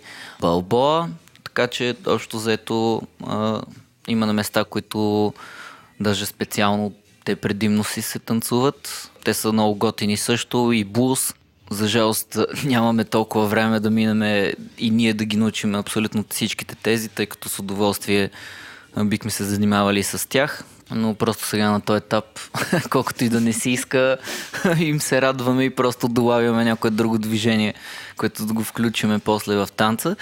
Но също така има нещо важно, като аз бих, бих искал да кажа, тъй като хората генерално, нали, на, просто на световно ниво, доста се, доста пряко се интересуват а, кое какъв стил е, което в някакъв момент може да им попречи лично според мен да се забавляват, тъй като общо взето разликата в определени стилове а, не е толкова фарапантна, че ако чуеш музиката на единия, а ти си танцувал само другия стил, да можеш да го приложиш на тази музика и да денсиш, а не прино да кажеш, от това ми звучи на едикъв си стил, аз ще си седа тук и няма да танцувам, защото не съм го учил.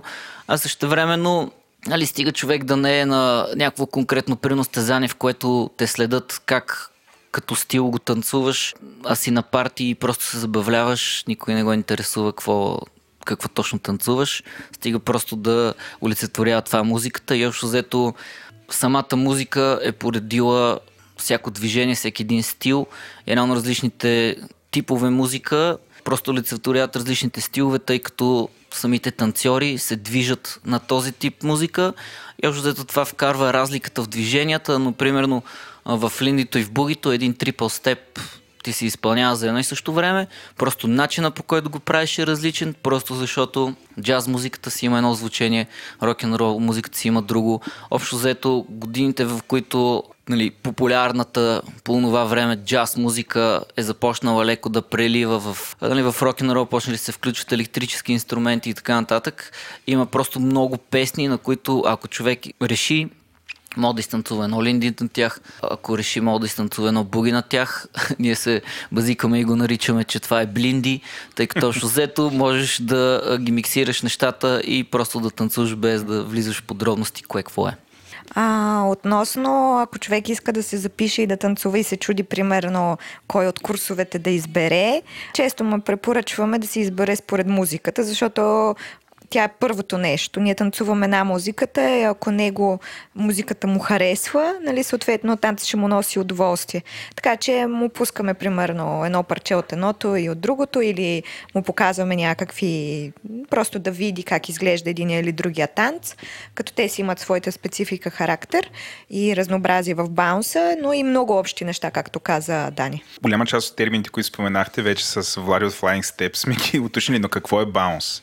Банса е общо взето това, с което се характеризират всички свингови танци. Всички свингови танци, различни, имат различен баунс. Точно това им е характерното и разликата. Много често фигурите и нещата са еднакви, но изгледа на танца може да бъде доста вариращ, точно според баунса.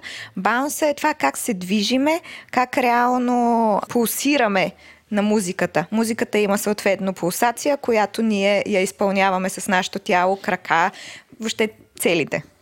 Друг термин, който би могъл да се използва, който нали, също е с чуждица, за съжаление, е грув, общо взето, начина по който човек се движи, определя какво танцува. Общо взето, ако си представяме всичките тия стъпки, които ги преподаваме и а, те си изпълнат а, така абсолютно равно и без а, някакъв пулс, общо взето дали човек ходи или танцува, може да бъде разликата в това дали го прави с баунс или без баунс. Като съответно, естествено, когато човек напредне в танците, винаги ще може да си играе, да прави по-голям баунс, по-малък баунс, никакъв баунс, зависи наистина е спрямо музиката, ако тя е по-лъжерна, по-бавна, няма смисъл, нали, човек да подскача яко. А, мисля, че сега е чудесен момент да, да почнем вече да дълбаеме в, в Линди като, като стил. Ако за него трябва да го опишем, нали, да кажем какво е специфичното за Линди хоп танците спрямо останалите, нали, какво ще кажете? Сложен въпрос.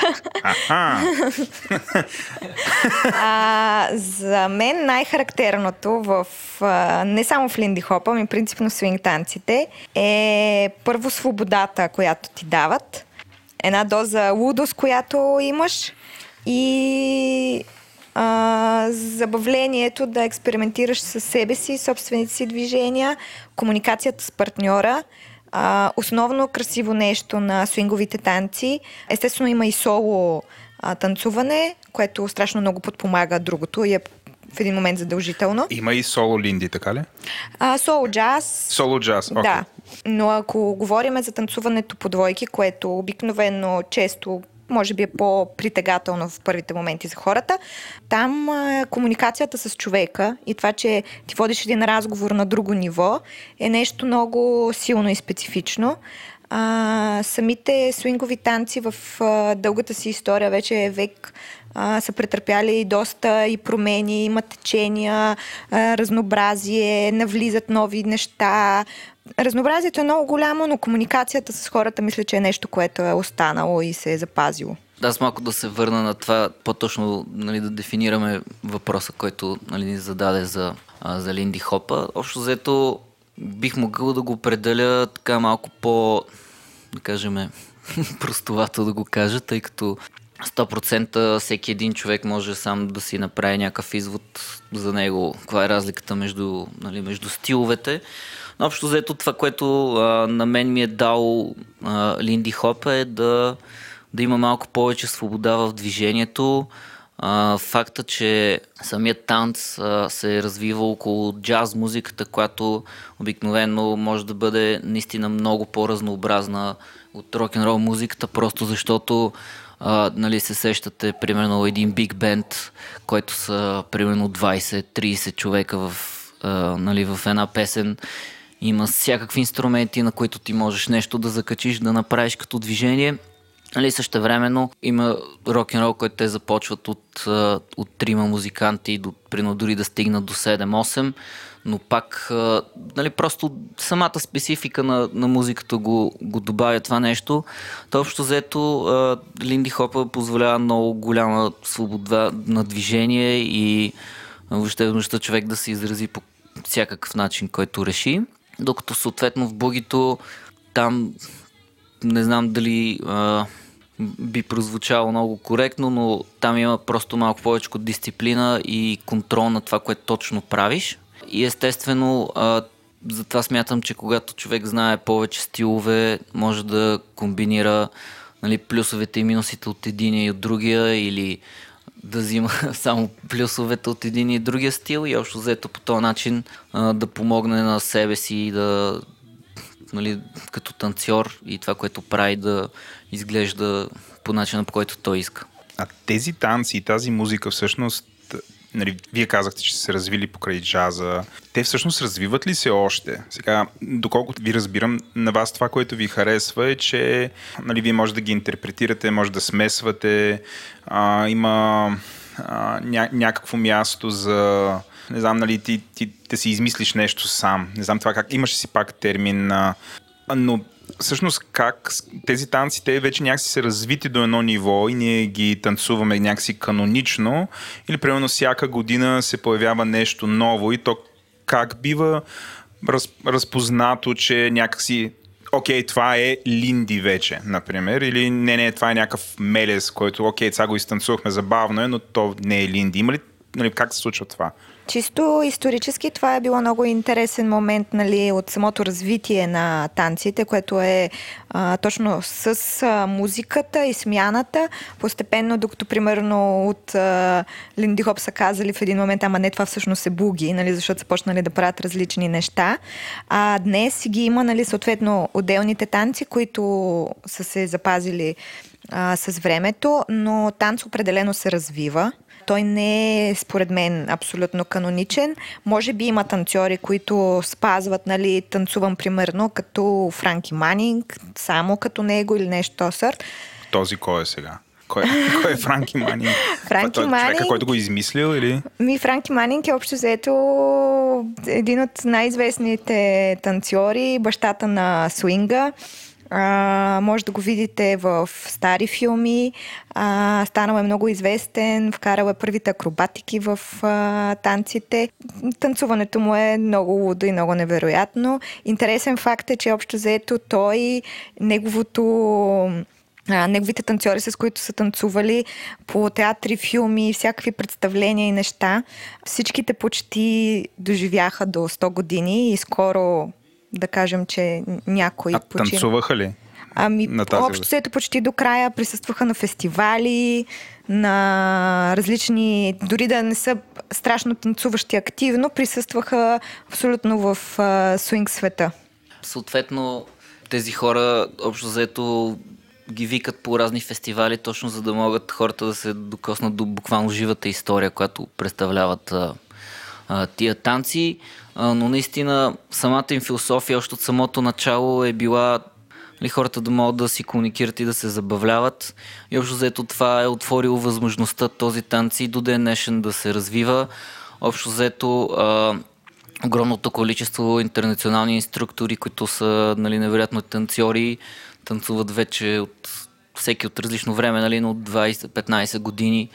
А, и общо заето всеки един от тях е допринесъл за това да има ново разбиране за танца, дори нови фигури. Общо взето а, нали, има един такъв лав, че а, в свинга няма грешни движения, има вариации.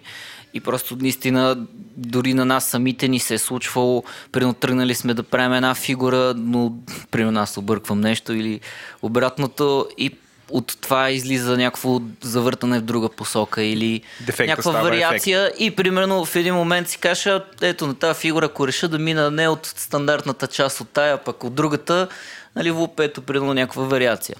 А иначе, разбира се, всек, всеки един стил си има такива иконични фигури, които, нали, като, като кажеш за конкретна фигура е ясна нали, тази фигура още от самото начало, като примерно Swing Out, Drag, общо взето нали, Чарлстон Тандем, въобще много неща, които е задължително естествено всеки един така прохождащ танцор и пък вече и по-нагоре нали, да ги знае.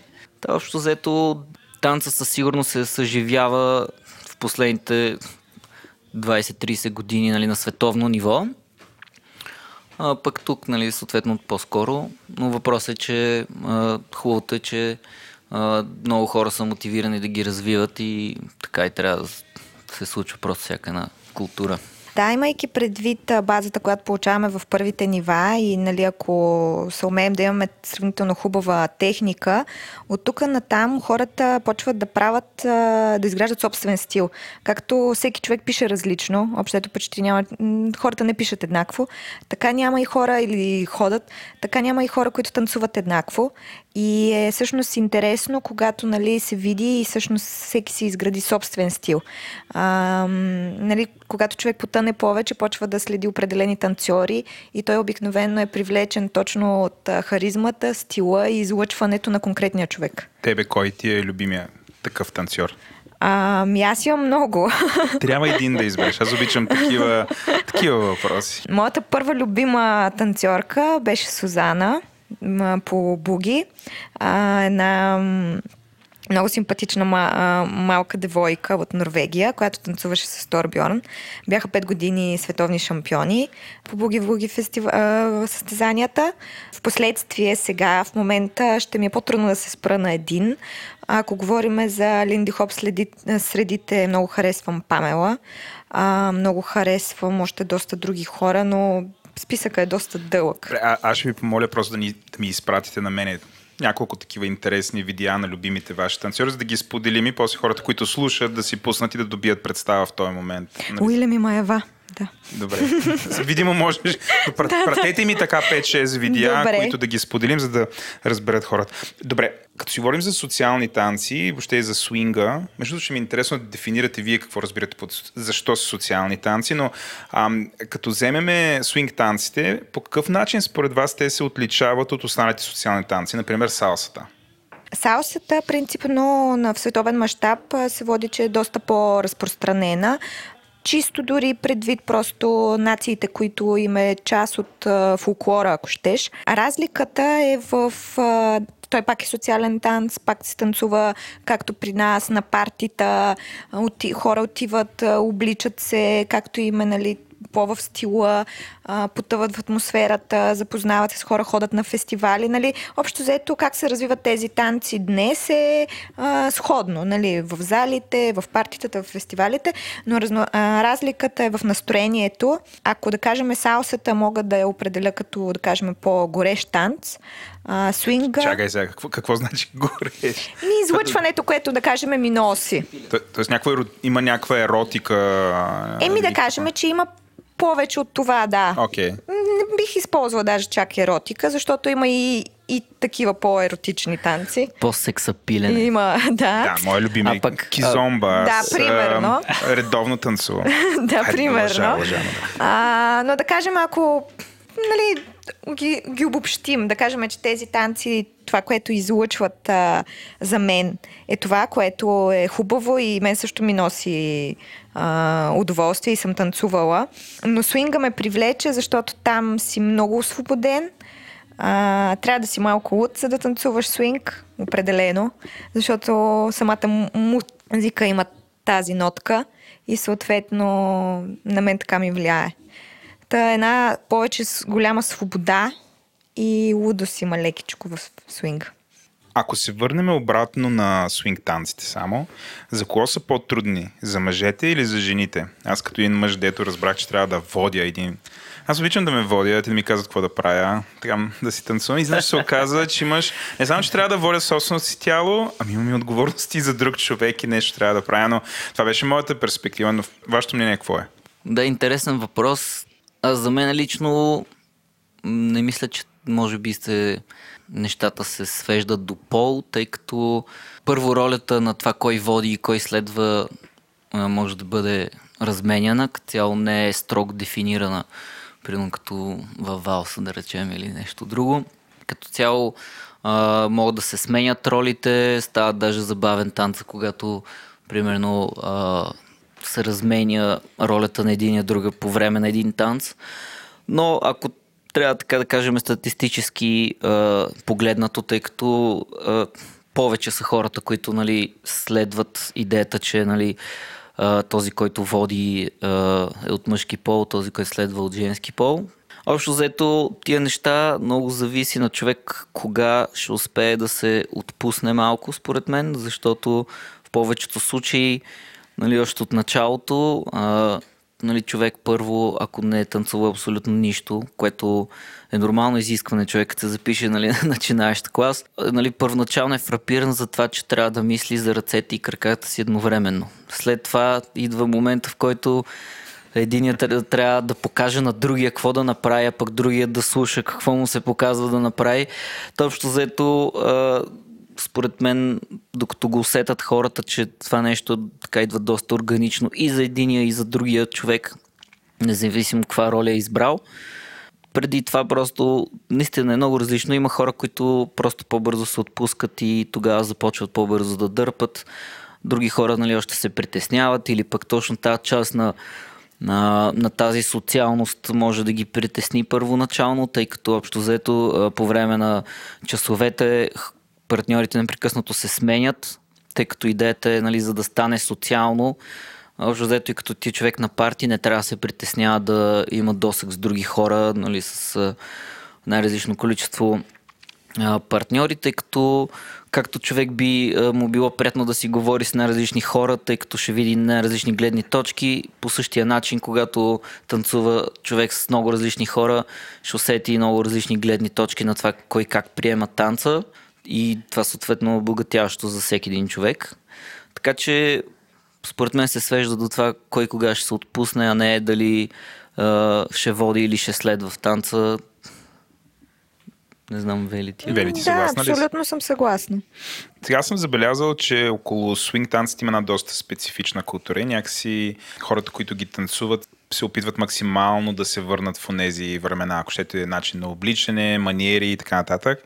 Но разкажете ни малко за спецификите на музиката, облеклото, как човек трябва да се държи, например, на едно парти. Има много хубава атмосфера на свинг партита и нещо, което според мен е много ценно за днешно време.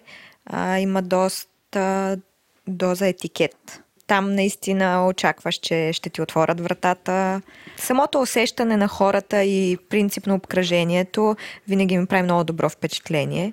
Като цяло хората там винаги ми прави впечатление, че са доста ин- интелигентни. Това е мое лично мнение.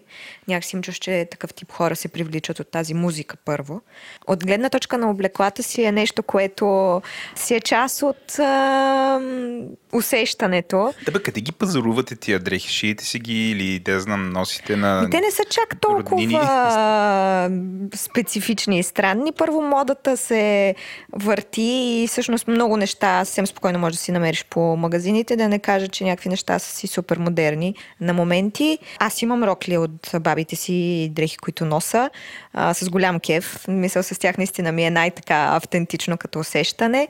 Голямо е разнообразието, което можеш да да носиш и да ползваш. И си е едно малко така приготовление да отидеш на свинг парти, защото има една доза специално усещане, когато нали, се облечеш, гримираш за жените. И мъжете са. Вие просто се Мъжете обличате. се сресват и са готови, да. А, да, Е, правят им останало правят си се прически, правят си прически, да, от време на време. Аз виждам, Но- че той, той е с брада, той е без брада. Тоест, Е, има- варира, варира, да, има разнообразие, да. Да, там косата мога да я контролирам, иначе другата вече приключи. А, те просто създават едно много приятно усещане, първо на теб самия и после като влезеш на такова парти. Окей, дрехите от кой период? Това е 50-те, 60-те или 40-те? всеки в който се чувства удобен, нали, удобно да танцува.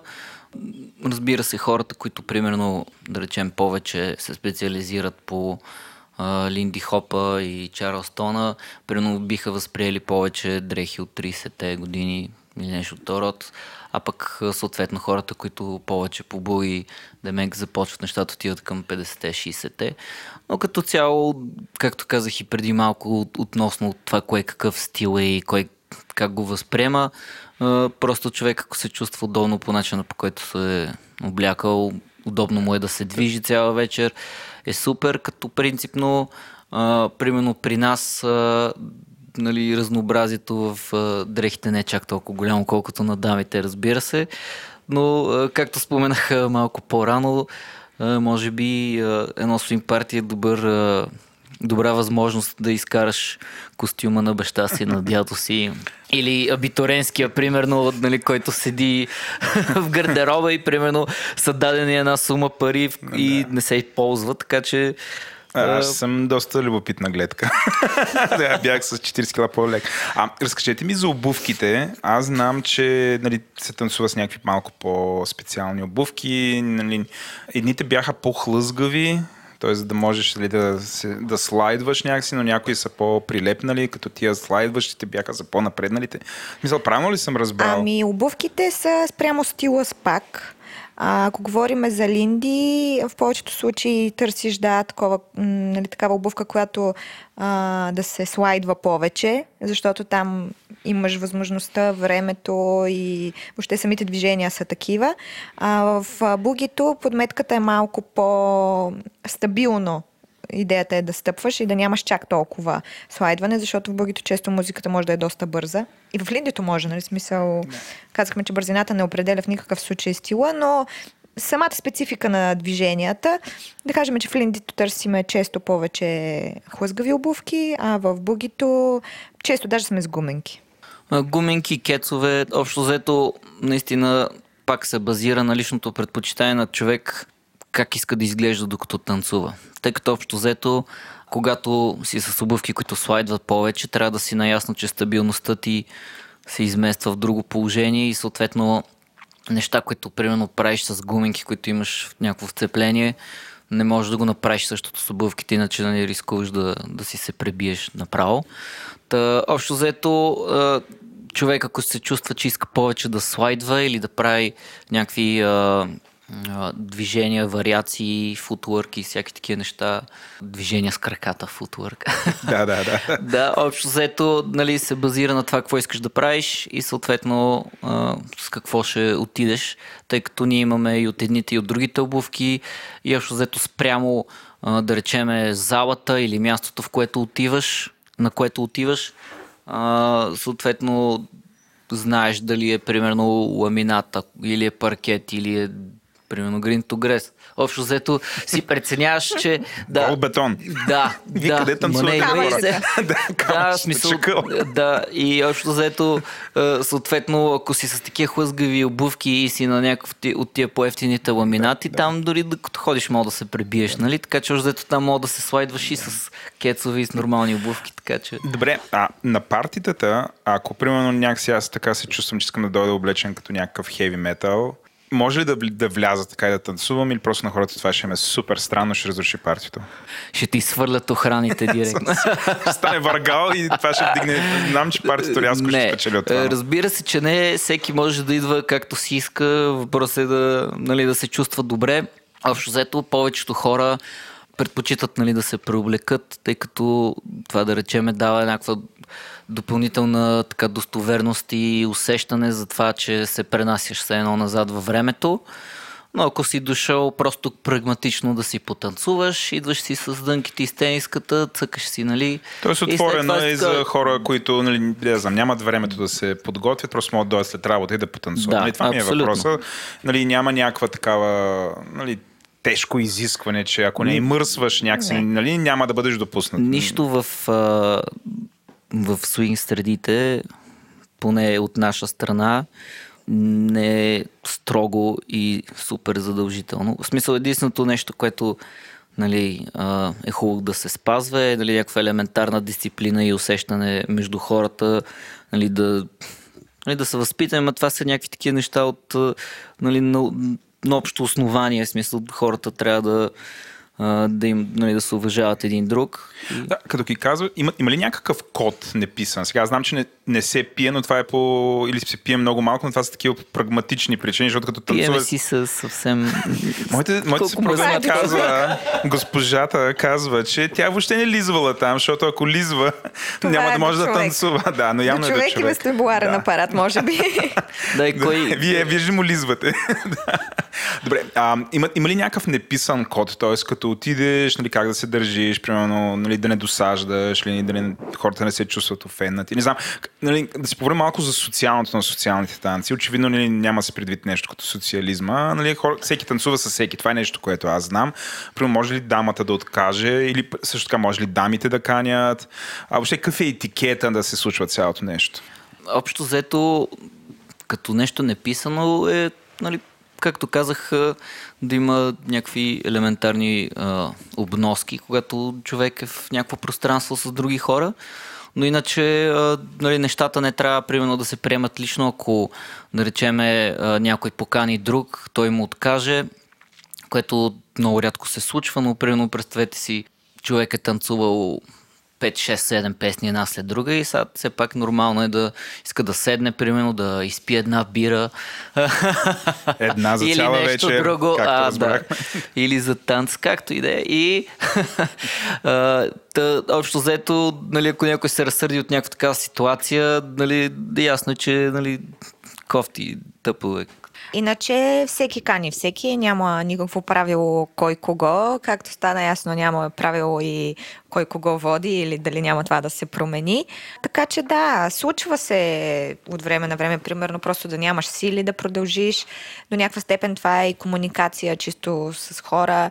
Нали, примерно случва се с някой, може и двамата да са много добри танцори, танцуват, ама не, примерно, с този човек нали, не става най-доброто и може би втори танц няма да направите. Това няма нищо притеснително, с други ще направиш пет. Има ли някакви хора, които идват на тия танци, примерно да се запознават с цел, примерно да си намерят партньор, не просто за забавление? Аз ако ми кажете не, няма да го повярвам, но все пак. Какъв е основният двигател хората да избират социалните танци? В смисъл, скучно им е, няма какво да правят, имат нужда от някакво общество, към което да се присъединят, харесват он 40-те години, искат да имърсват или търсят си гадже. Или... Въобще, кои, кои са основните двигатели според вас на хората да, не знам, да избират тая култура? Ми, мисля, че всичките причини, които изброи, може да ги има в конкретни хора и конкретни ситуации. Много често, според мен, е това да бъдеш част от общество някакво, да си развлече, различаш ежедневието. Обикновено хората започват просто с идеята да пробват нещо ново. Не знаят точно какво ще бъде. Ако им хареса, остават. Ако не е тяхното, съответно, търсят нещо друго. Това е както и друг спорт, примерно, ако пробваш. Често, нали, музиката би трябвало да ти е да ти харесва. Иначе няма как да ти е приятно. А, но случва се, може би, да има хора, които идват а, да си търсят а, партньор. А, според мен е доста по-рядко. А, не знам конкретен човек, не познавам който да е дошъл с тази идея. Познаваме двойки, които се събраха и примерно общо взето с това малко танците почват да се размиват. Естествено, все пак е танц, комуникация между двама души, така че се случват такива неща и това са много хубави моменти. Добре, а ти като дойдеш с един партньор да танцуваш тези танци, всъщност всеки танцува с всеки, няма ли някаква ревност, когато видиш той да танцува с друга жена и обратното? Приемам се за доста неревнив. Обаче дойдох на, отидох на едно парти, нали, стоях отстрани, пих бира и както си говорих с, с, с, с съпругата ми, дойде един мъж и я покани пред мен и те отидоха, отидоха и танцуваха. И аз бях, «М, хм, този и почна да се сравнявам с него и така нататък. Нали, Естествено в главата нямам, нали, не съм направил проблем нещо. Просто ми стана някакво такова странно, но вие как, как го правите това? Общо взето за това гледаме да, да има непрекъсната смяна по време на часовете в, а, нали, още от, сам, от, от самото начало, от начинаещите групи, за да се разбере, че като цяло няма нещо скрито като мотив за тия танци, за да танцуваш с някой. Защото общо взето на нас, да кажем, ни е такава представата за танците, че едва ли не е а, нали, още от училище, че като си поканиш някой нали, на бус, нещо бавен Да, да, да, да, и да, нали, не е вече, танц. щом го... Защото общо взето за хората, които не са влезнали в а, сферата на социалните танци, независимо от това дали са свинг, салса и така нататък, Uh, нали си мисля още, може би с тази идея, че каниш ли някой на танц, значи им го харесваш нещо, много, искаш да, да нали, това, онова, пък Общо взето идеята е, че искате просто да си поденсте и общо взето, ако, ако не ревнуваш жена ти да си поговори с някой друг, който примерно и от групата или дори да не е от групата, няма значение откъде е, ако това не ти пречи и другото не би трябвало да ти пречи Случвало се да идват двойки и да казват, че искат от самото начало да се танцуват а, само двамата. Често в повечето случаи те с времето виждат, че това няма смисъл, не е, нали, не е нищо страшно да се сменят. Съответно остават нали, на- потъват вече в средата. Случва се и такива, които точно това примерно им пречи. Много рядко, но е, има, имали ли сме един-два случая, ако не бъркам и а, те просто по, по-им е трудно да потънат, но това са много-много редки случаи. Препоръчайте ни някакви места, на които тези хора, които ни слушат, могат да пробват Линди. Разкажете за някакви събития или ако ви организирате нещо, нали, сега мисля, че е добър момент да разкажа малко повече. като цяло в София покрай многото школи се организират почти непрекъснато партита. А, първо ще кажа, примерно, тия нашите, които ги правиме и вече съответно а, ще добавиме колегите. А, Може да разкажи всичко, места, цени, нали, да, всякаква лакава да, логистика. Общо заето, всеки може да следи страницата на отделна школа и там да гледа какви събития се случват. Общо заето, ние сега ще отвориме сезона на партитата тази неделя в залата ни, която е на Раковска Есенно време ли 78. се отварят? Е, от есенно време ли е сезона? Еми, общо заето, когато позахладне, има Аха, смисъл извън- хората се върнат в... да, в... Идват на училище, се връщат обратно. да, да се върнат в залите, тъй като, като навънка е топло. Общо взето, ето има организация, която се нарича Swing and Beer. Те общо взето, докато е хубаво времето, правят нали, партията навънка на Народния театър в Борисова. Общо взето всеки път се разбират. Така че общо взето нали, до тогава няма смисъл, а и всеки сега в септември, както и всеки пътува нагоре-надолу. Така че тогава решихме да пуснем първото събитие. Иначе а, октомври месец, а, там около 10 по случай 6 години Swinging Monkeys, правиме първия ни фестивал, на който сме поканили три а, интернационални двойки. Реших... Това какво значи? Защо- Защото, както го казваш, нали, такива като мен ще разберат, че просто имат те 6 чужденеца и това е. Но това предполагам са някакви много изявени, опитни хора, много интересни. Може да им кажеш имената и да не дадеш видеа да ги видим после. Те, що сте ги поканили, явно могат да танцуват. Не? Но, но Ай, се опитват, да. Но, нещо се мъчат, да. А, общо взето първо, може би, ако нали, ще го говорим от тази гледна точка, да обясня какво значи въобще фестивал. А, общо взето, когато става дума за, за свинг фестивал, това значи, а, общо казано, през деня има уроци, workshopи, а, които са с различни теми, а, раз, спрямо стиловете също са разделени, тъй като има хора, нали, а, има хора, които знаят и двата, има хора, които знаят само един от, примерно, Линди или Буги. Така че общо взето през деня има уроци, а общо взето затова са тези а, интернационални двойки, които освен, че нали, са професионални танцори, те са и, и учители. И общо взето през деня ни учат. а, вече, вечер, те ще са три вечери, ще има три партита, а, две от които ще бъдат с а, групи на живо. А, решихме за нашия фестивал да инвестираме в а, българските музиканти, тъй като смятаме, че има много такива, които са много добри. Кажи, кажи А, няколко, за да ги знаем и предполагам да им пробваме. Еми, примерно, едната а, група, която ще бъде в петък, са Desi and the Shiny Stockings, а, от Sentimental Swingers, ако Тя ми е сещате. приятелка, да. Супер. А, съответно, а, в а, събота с една друга група Keep Calm and Dance, в която има доста също известни а, музиканти. Те общо взето така ги посъбрахме малко а, от миналата година рождения ден, тъй като търсихме си а, група, която нали, искаме да, да свират на живо. И затова тръгнах да кажа, че нали, искаме да когато правим фестивал, да викаме български групи, е, че имаме много музиканти, но те повечето, да кажа почти всичко, всичките а, участват в а, поне 15-20 проекта, за да могат нали, да свират непрекъснато. Съответно, те като професионалисти търсят ангажираност.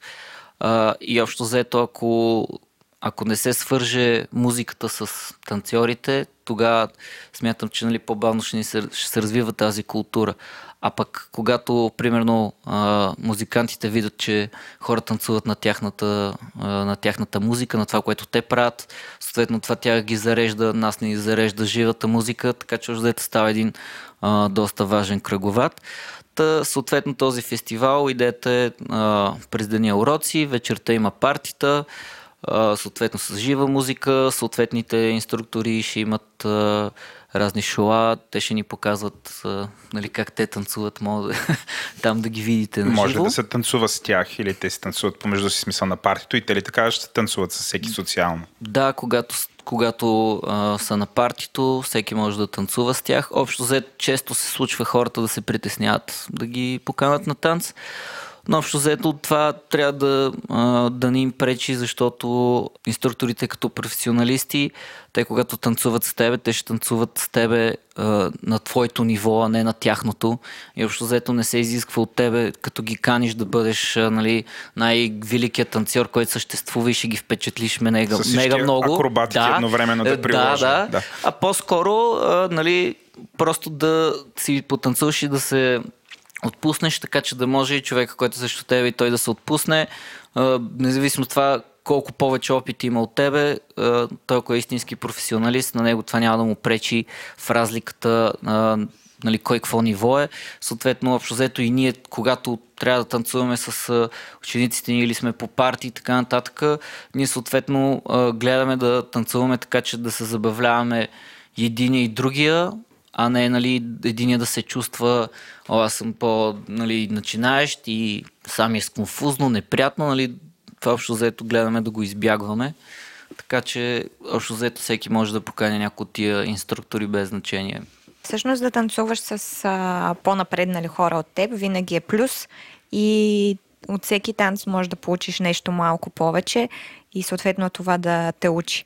Много хубава част в свинга е, че ти основно можеш да учиш по партията и колкото повече танцуваш, с колкото повече хора танцуваш, всъщност по-бързо ще се Те отпуснеш и ще обогатява. Да. Супер. И само, че малко се отклонихме така. Фестивала. А, фестивала. Та, фестивала ще, ще бъде в а, зала в парка, която е в малкото НДК. А, общо взето, най-вероятно и трите събития ще са там. Двете, които са концертните със сигурност. А, третото, което ще бъде автор парти, още го обмислиме къде ще бъде. А, иначе, ако човек иска да следи въобще партитата, които се случват за нали, всички школи и организации и групи и така нататък, мисля, че имаше една група във Фейсбук Jazz in София или нещо от род. И общо взето там доста хора си пускат събитията, така че биха могли да хората да видят. Има и прено много и барчета, които а, нали, решат, че ще си направят някаква така вечер, в която дори и през седмицата, която ще се пуска музиката, вече съответно, ако се появят някакви танцори, могат да си танцуват. Друг може просто да седи да си слуша музиката и да си пие бирата.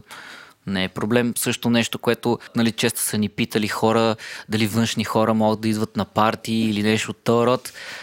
Естествено, че могат. Винаги съм отговарял с това, че не пречи човек да дойде да пие една бира или повече И да гледа. и да слуша музика. Ако пък му е приятно и да гледа хората как танцуват, абсолютно не е никакъв проблем. Беше ми супер интересно, благодаря ви и може би след този разговор ще се пробвам отново с Линди Хоп аз. Ей, супер. Добре, Добре си дошъл. благодаря. и ние благодарим. Ако сте стигнали до тук, то най-вероятно вече знаете всичко за социалните танци, обаче ние с Петя не сме съвсем убедени в това. Решихме да направим още едно интервю, което да е абсолютно фокусирано върху това какво са събитията, какви видове събития имат и а, кой ги организира и въобще какъв е бизнеса с събития, свързани с социалните танци. А, за наш а, гост избрахме Явор от а, Линди Хоп България, с който направихме следното супер интересно интервю. Здравейте, вече сме в Линди Хоп България. Това ще ни е последното интервю от нашата документална поредица. С нас е Явор. Здравей, Явор, и представи се с няколко думи. Привет, казвам се Явор. Основател съм на Линди Хоп България, училище по свинг танци и култура, както обичаме да го казваме. И се занимавам специално с свинг танци вече близо 10 на години. Преди това, какво си бачкал? В интерес на истината и когато започнах да се занимавам с свинг танци, работих и други професии. Бях маркетинг менеджер в а, фирми като House Group, фирми като Walltopia. Преди това съм се занимавал и с други професии. По образование съм куклен актьор. Имам и други образования. Иначе с танци се занимавам от ученик.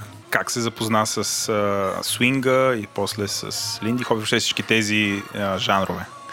Историята е доста дълга. Не е нужда. Да. Имаме време. Но, да. Не е тук да сме притиснати. Когато започнах да се занимавам с танци, естествено поканиме момиче да бъда партньор по състезателни танци. Изненадващо в залата след около година се появи един курсант, който танцуваше акробатичен рок-н-рол и за мен това беше като любов от пръв поглед. От тогава, значи това е 88 година примерно, И до ден днешен аз се занимавам с акробатичен рок-н-рол. Момента съм международен съдя по акробатичен рок-н-рол и хода по състезания да съдействам разни състезатели. Иначе с свинга започнах след акробатичния рок-н-рол. Някак си естествено се приляха нещата. Търсих вариант, в който аз да продължа да танцувам, но да не бъде толкова физически натоварващо, както беше акробатичен рок-н-рол. Акробатичен рок-н-рол си е спорт и няма нужда и не е социален танц.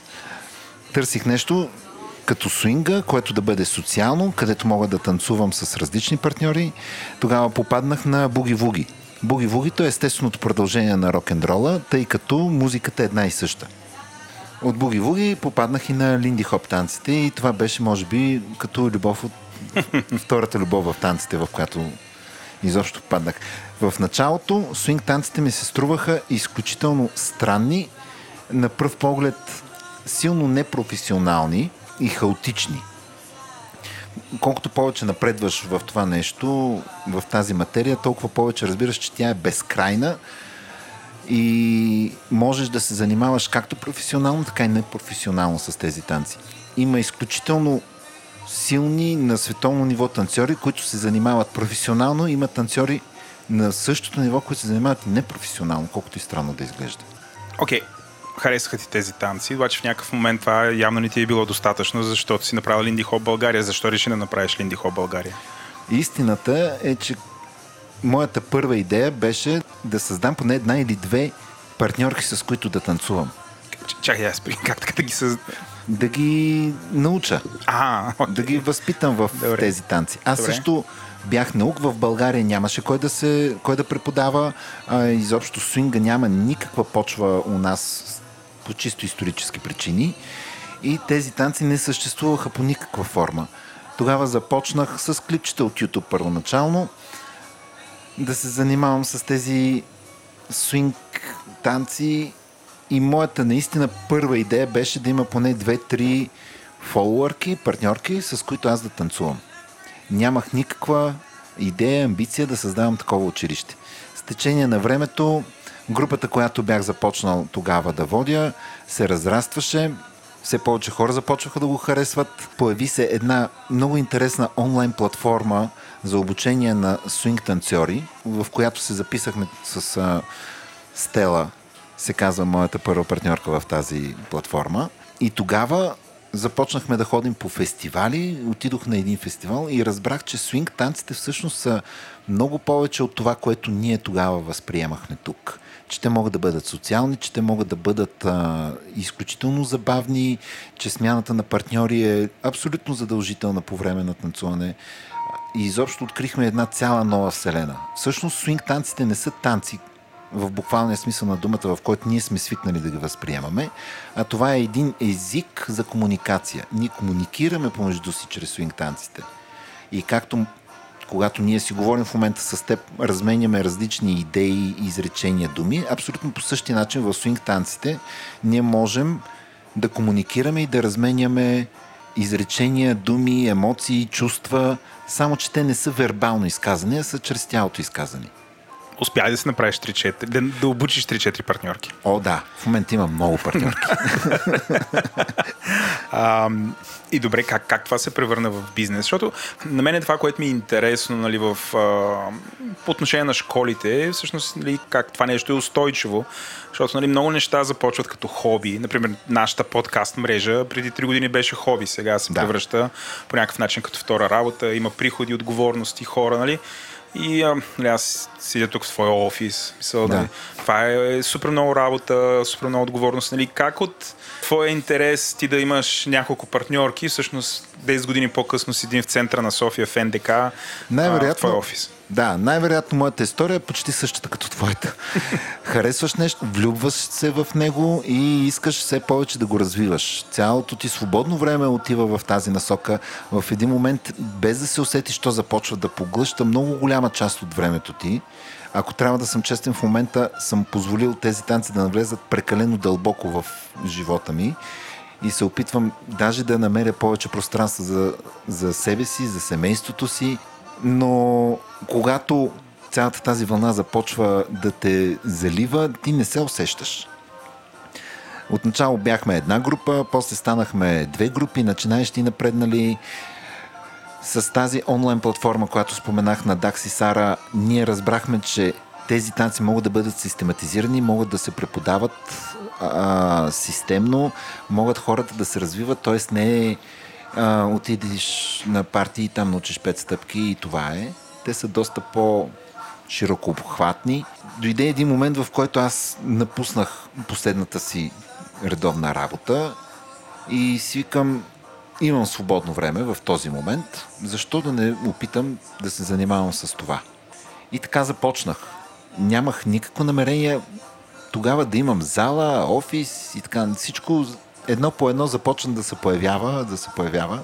В момента, ако трябва да съм честен, залите ни се намират тук в НДК и имаме страшно много ученици. Ако не бяхме тръгнали да правим зали, нямаше да можем да го развием до тук. Така че те, нещата едно по едно почват да си идват. Ако си бяхме останали в различни зали, различни школи, най-вероятно нямаше изобщо да стигнем до, до това развитие, до което сме. С годините започнаха да се появяват и хора ентусиасти като мен, които също се включват в тази организация. Към момента сме над 20 човека, които работим в тази организация. На пълен работен ден. Не, не. Само двама сме на пълен работен ден. Но всички останали ежедневно имат някакви дейности, отговорности, които те изпълняват. Дали ще водят класове, дали имат някакви чисто маркетинг задачи или някакви организационни задачи. Всеки прави по нещо.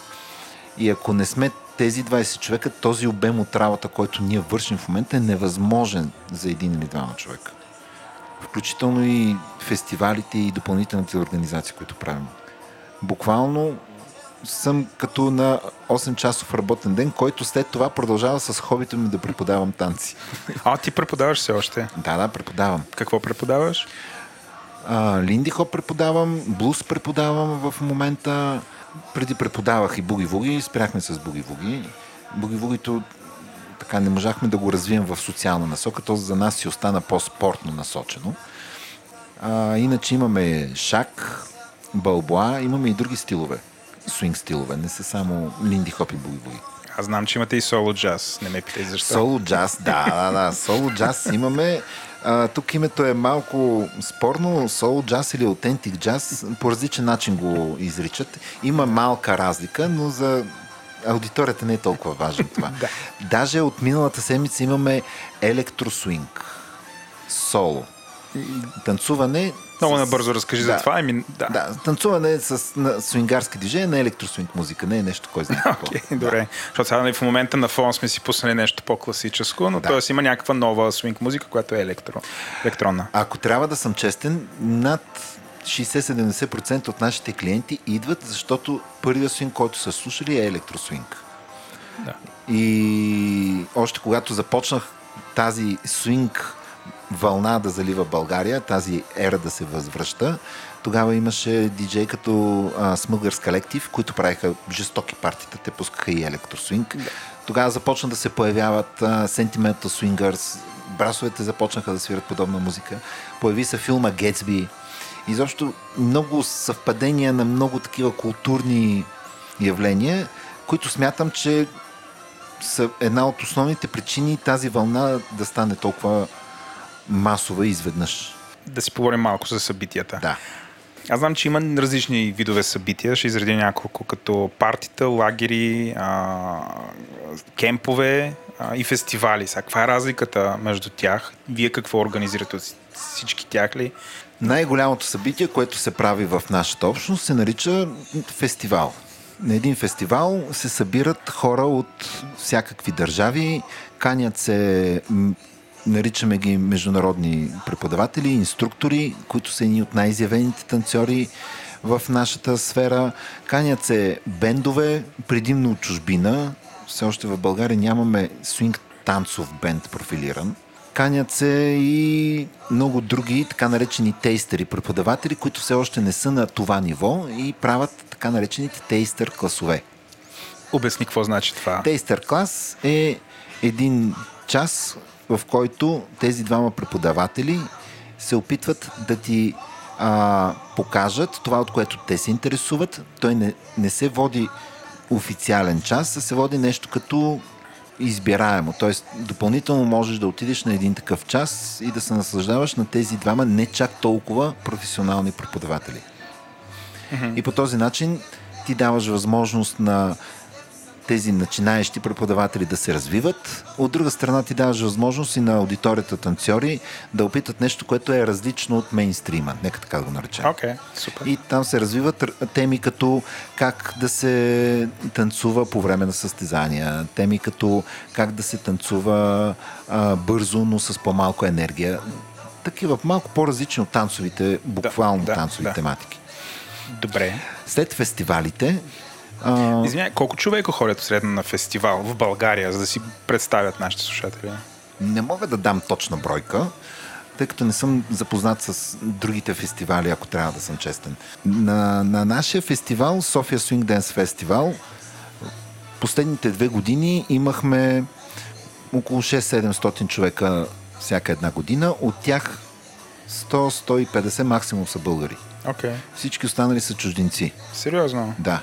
И те идват до България от... на танци. Да. Това е много впечатляващо. В момента София Swing Dance Фестивал е в айде да не кажа топ 5, но топ 10 фестивали със сигурност. Wow. Води се един от най-добрите фестивали в момента в Европа. Поздравления. Да, и, и, и популярността му расте все повече. Така че София Swing Dance Фестивал в момента се издържа изцяло от пасове, които продаваме в чужбина. В България не е толкова по-трудно го продаваме, тъй като на този фестивал идват само наши ученици. Обикновено за учениците 150 евро са една доста крупна сума за един уикенд. Да, да. Нещо, което за хората от Запад не е толкова много. Но пък и ние ходим често на фестивали, почти всеки месец сме някъде на фестивали, така че целият този обмен, той се завърта. И, учени... и срещаме едни и същи хора, не едни и същи хора навсякъде, но срещаме познати почти навсякъде. Миналия уикенд се върнахме от фестивал в Атина, блуз фестивал. По-миналия уикенд имахме фестивал в а, Пловдив. Пловдив, да. Така че нещата покрай фестивалите, за съжаление, стават много и финансово много тежки. Да, да, да. Добре. А, за фестивалите разбрахме. Другите жанрове а, събития. А, за фестивалите само да се доизкажа, има по време на фестивалите се случват и различни видове състезания, които са така наречените and Match или известни още с името Jack and Jill или така наречените стрикли състезания, които се провеждат по време на фестивала, обикновено вечер по време на партитата, в която различни двойки показват техните умения да танцуват а, или с фиксиран партньор, или с непознат партньор върху абсолютно непозната музика. Тоест, тя музиката е свинг, но те не знаят коя точно музика ще изсвират. Най-често, когато фестивалите са по-добри, тази музика дори се изпълнява от а, жив оркестър. И с всички тези състезания ние решихме да създадем състезателен фестивал. В момента в фестивала, който правим в Пловдив, има 19 дивизии, в които могат да състезават състезателите. Да, да.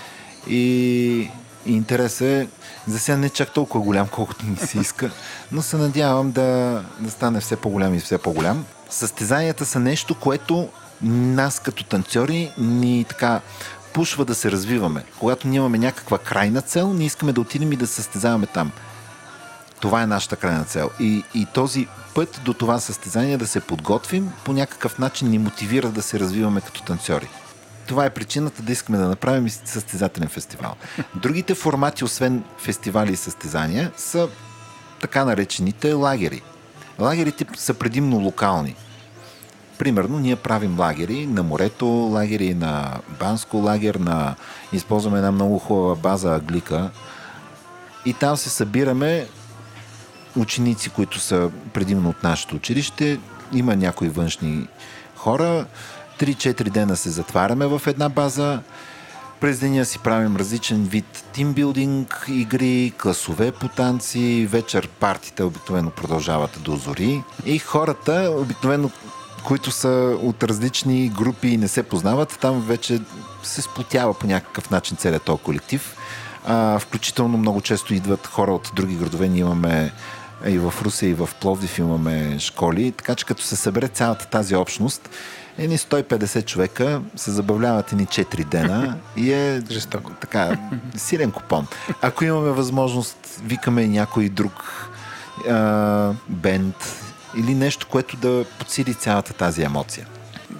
Много е жалко, че няма все още български бенд, който да свири такава музика. Ти как си Има, го... не, не, има бендове, които свират такава музика. Не, не съм се изразил, може би, правилно, но не са на, все още на това ниво, което са бендовете, които викаме от Запад.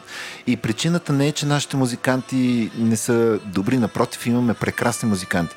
Причината е, че все още в България няма достатъчно фестивал, един бенд, който да се фокусира върху танцовата музика и да се издържа от това. Да, Това е свързано с аранжименти, които струват много пари, с репетиции, които отнемат много време, опит и експириенс, който тези хора трябва да имат. Бендовете, които ние ползваме, обикновено свират по 4-5 часа всеки уикенд. И това наистина ги кара да бъдат доста по-професионални в свинг танцовата насоченост. Кажи ни, каква е аудиторията на този вид събития? Това са само някакви такива хардкор фенове или там ходят и по-начинаещи? Въобще, за различните по умения хора, нали, какви събития има? На фестивали ходят хора, които са на различни нива. Имам обикновено тези, които пътуват от чужбина, се разделят на два, нека да ги наречем два профила. Едните са силно професионално, може би е хубава дума, насочени към развитието си като танцори.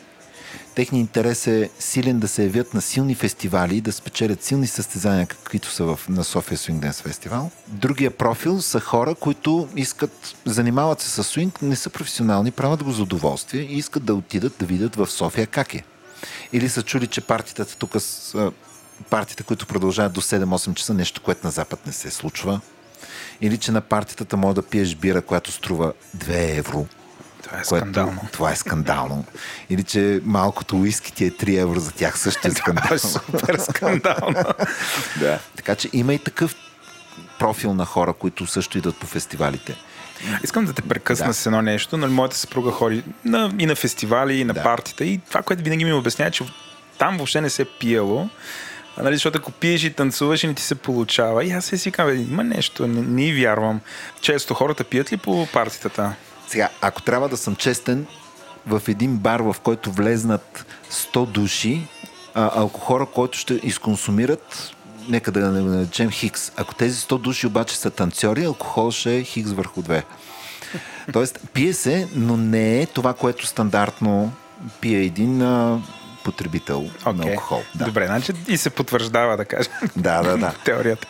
В интерес на истината, аз също обичам уиски обичам да пия, особено на фестивали и партията, много обичам.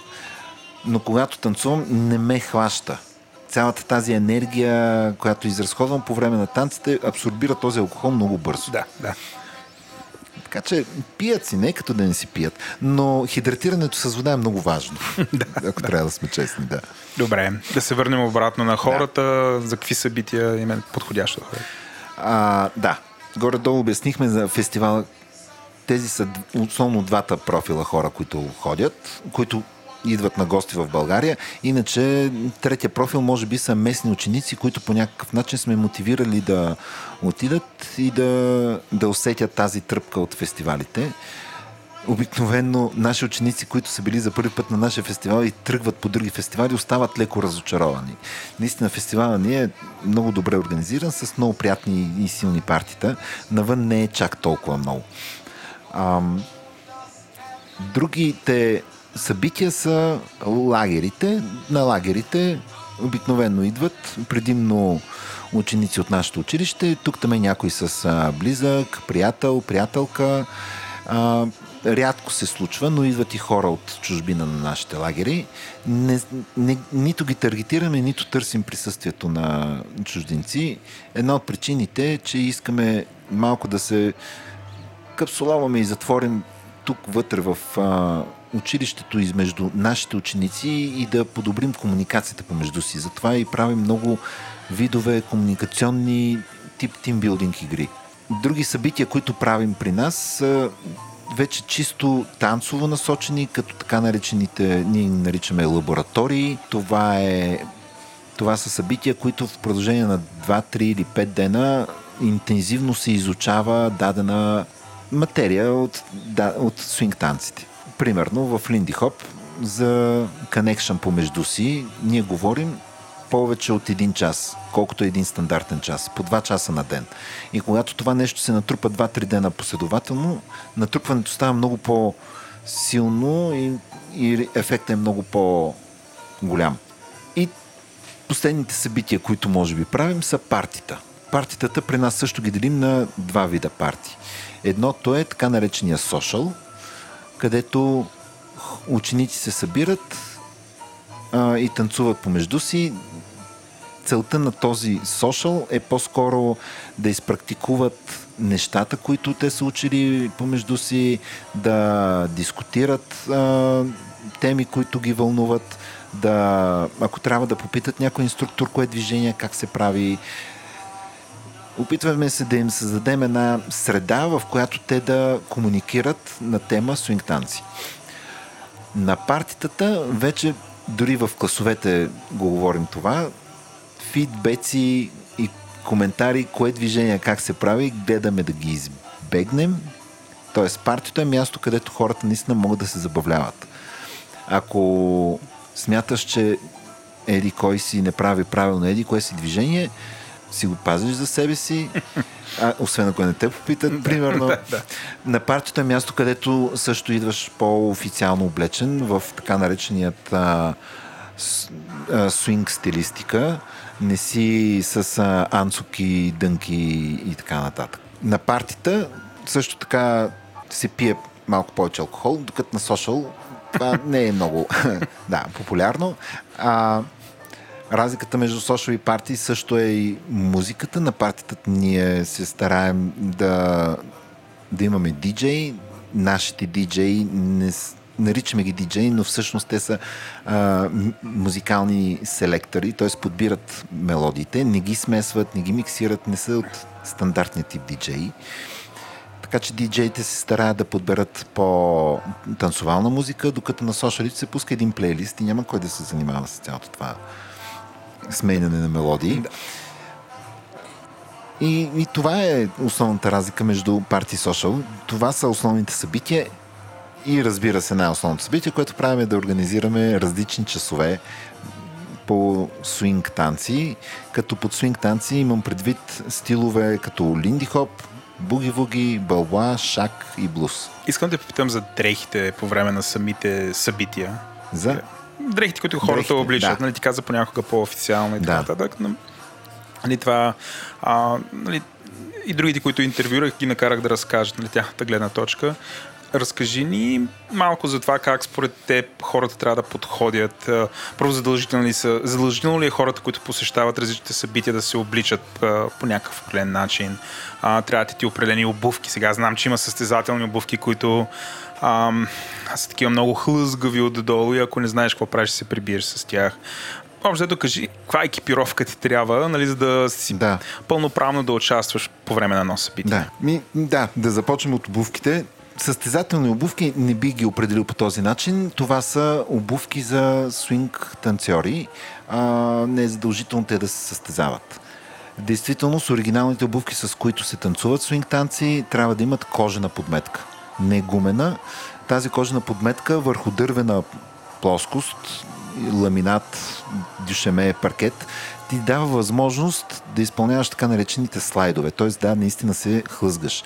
И ако човек тръгне да прави подобни движения без да е трениран и за първи път обуе такива обувки с кожени подметки, може да чувства силен дискомфорт че може да се хлъзне, хърз, хлъзне не както трябва, подхлъзне.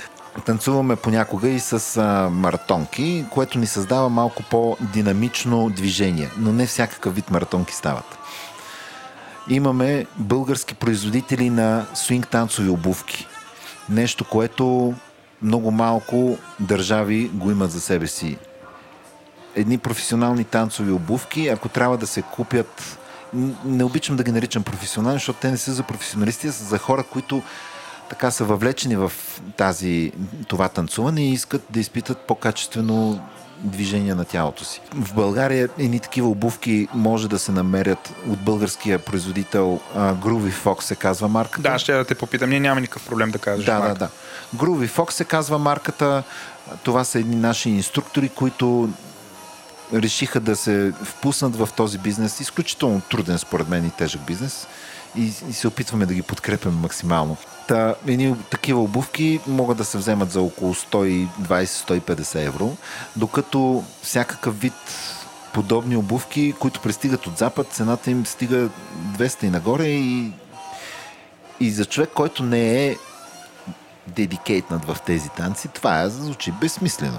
Аз Да. също не бих си взел професионални обувки за голф играч, ако не се занимавам професионално с това. Да, да, да. Или не искам да бъда добър в това, което правя. Същото и при нас.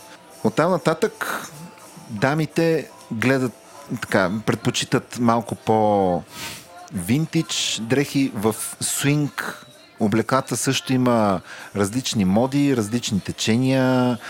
Едните се обличат стил 20-те, и три- 20-те години, което е стил Гезби, което не се води много свинг, води се по-така бляскаво.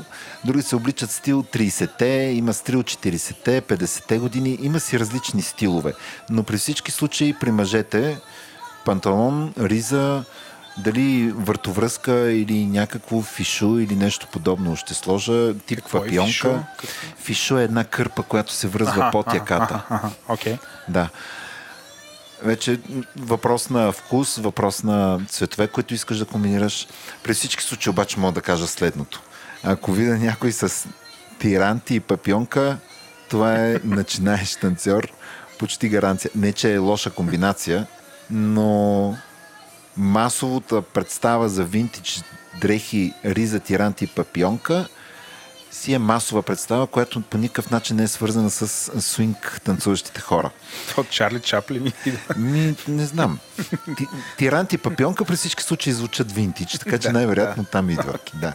Задължително панталон с ръб, даже много често, ако искаш да си издържан, трябва долу, не знам как се нарича това, да е обърнато крачола на Кръчова да е сгънат някакси. Крачола да е сгънат, да. Да.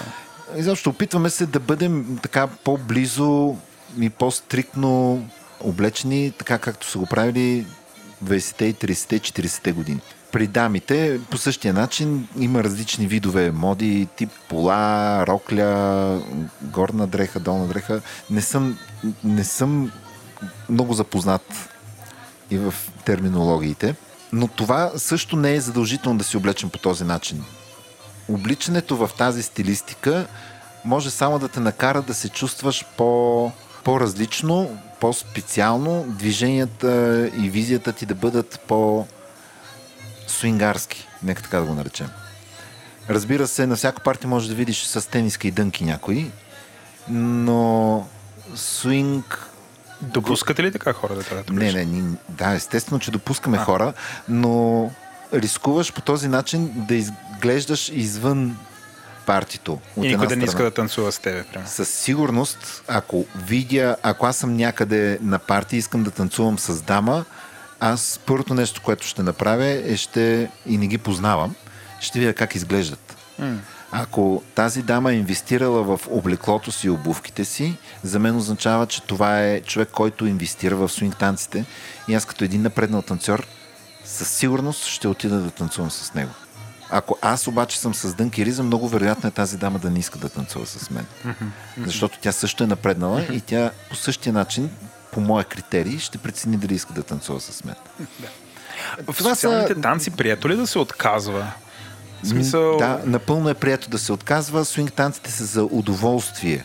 Ако на мен не ми е приятно с даден човек, или в този момент се чувствам дискомфортно, не ми се танцува, или ме боли глезена, или просто не, ми, се- не съм в настроение да танцувам, искам да я погледам, да се наслаждавам на хората и да слушам музика, мога съвсем спокойно да откажа. И, и това по никакъв начин в нашите танци не обижда човека, който ме кани.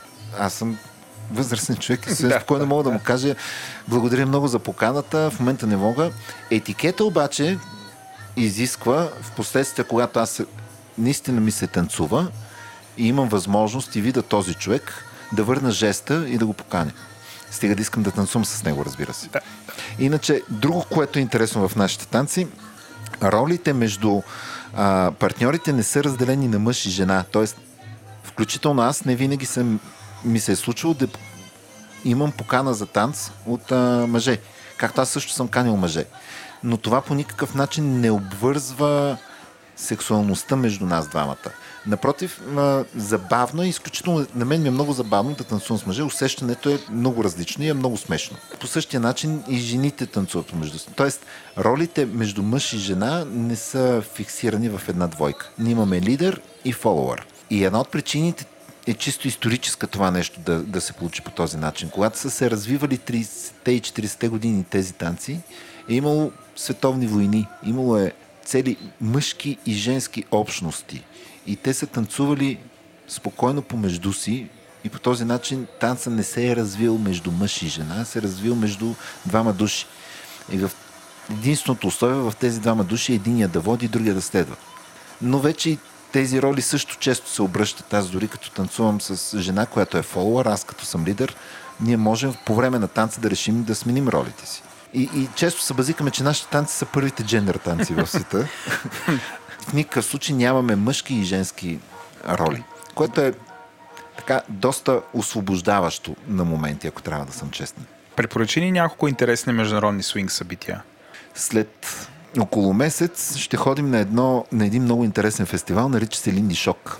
Линди Шок е фестивал, на който за мен аз ще ходя за пет или шести път там.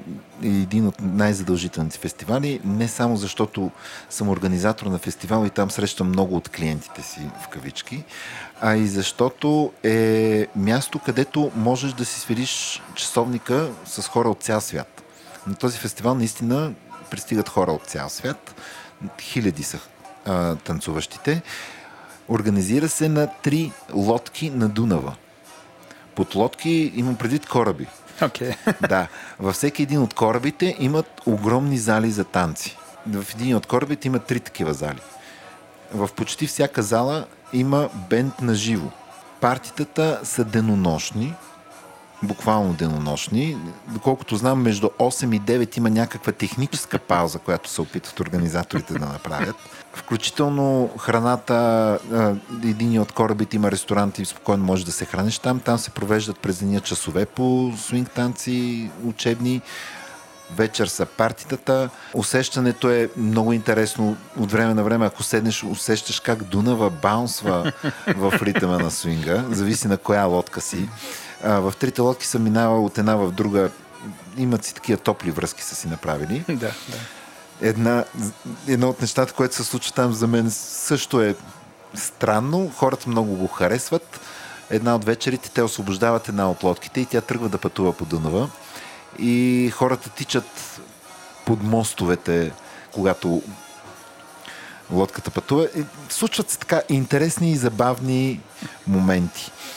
Освен Линди Шок, има и много други фестивали. Всяка седмица има по 4-5, понякога има 7-8 фестивала, които се случват в Европа. Почти във всяка държава в Европа има такива фестивали. Когато започнахме да правим София Свинг фестивал, а, ги брояхме, че са около стотина фестивала в Европа. В момента са над хиляда. Така че ако ги разделим на, дни, на, на уикенди в месеца, в месеците, наистина по 10 на фестивал средно се падат на, на месец. За, за хубаво или лошо, фестивали има добри и не толкова добри фестивали. И, и така пазара започва леко по леко да ги отсява. Но пък наличието на страшно много такива събития по някакъв начин разсейва танцорите и трудно можеш да кажеш, примерно аз сега трудно мога да кажа, като отида на Линди Шок, дали ще видя същото количество хора, тъй като този уикенд се организират, има фестивал и тук в Солун. Да. Ето тук до нас близо с кола отиваме за 3 часа. И много от нашите ученици ще отидат и там. Така че събития има много, включително има новогодишни събития, хората събират, няколко хиляди души отиват в Швеция, там е едно, Snowball се организира, един от също от големите фестивали а, и посрещат нова година с свинг танци. Всякакъв вид такива развлечения се случват. Това, което за мен е интересно в тази общност е, че получаваме много съобщения от пътуващи свинг танцори. Ей, хора, идвам в София тази седмица, в петък до неделя. Има ли нещо, където мога да отида да танцувам? Така и ние, като тръгнем да пътуваме по някаква причина, където и да отидем, намираме местната общност и по този начин супер бързо се социализираме и намираме познати, които могат да ни да ни хоснат дори ако трябва. Много е приятно. Много ти благодаря за този разговор. Само кажи за нашите слушатели, ако искате да намерят Линди Хоп България, как, как да ви намерят? Да напишат Линди Хоп България, България. в интернет. И нещата са бързи и лесни. Е, сега имахме участие в България търси талант. О, аз те гледах. Гледах да, ви. Гледах, да, да. И буквално страницата ни се заляга с много съобщения, къде да ми намерим. В... Имаме сайт Линди Хоп България, там се опитваме да напишем всичко, което е важно. Ако нещо не могат да намерят, просто да ни пишат във Фейсбук или по имейл или да се обадят по телефона. Отворени сме. Добре, беше ми изключително интересно и приятно. Поздравления за това, което правите и само успехи. Супер, мерси много, успехи на теб. Слушате отказ от книгата Вечерята, написана от Херман Кох и прочетена от мен, Христо Чешмеджиев. Цялата аудиокнига и други любими гласове можете да чуете на Storytel. Последната вечер Серж и Бабет поканиха неколци на свои приятели и познати на вечеря в двора. Всички до един бяха холандци. Сред тях нямаше и пукнат французин, и всички притежаваха вила в района. Не се тревожете, успокои Серж.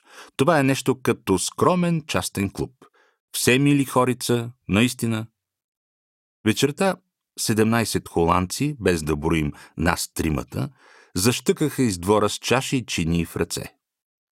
Сред тях имаше една по-възрастна актриса, без работа и без мъж, както ме уведоми Клер на следващата сутрин. Един клющав пенсиониран хореограф, който пиеше само минерална вода, марка Вител, от половин литрови бутилки, донесени лично от него, и двойка писатели, хомосексуалисти, които непрекъснато се дърлеха за нещо.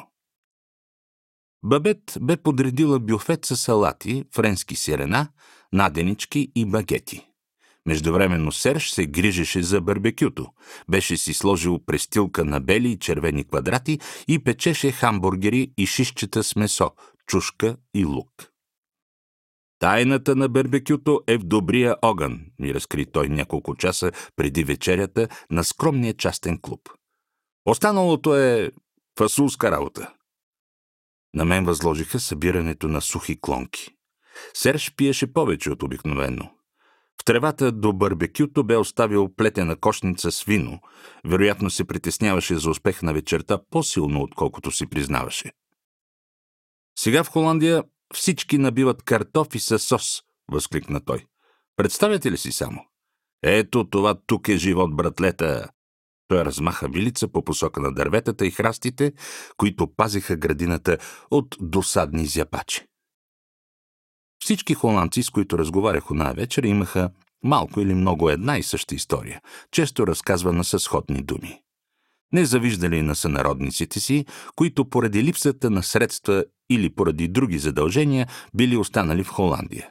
Ние тук, във Франция, си живеем като царе, рече една жена, която години наред работила в слабителната индустрия.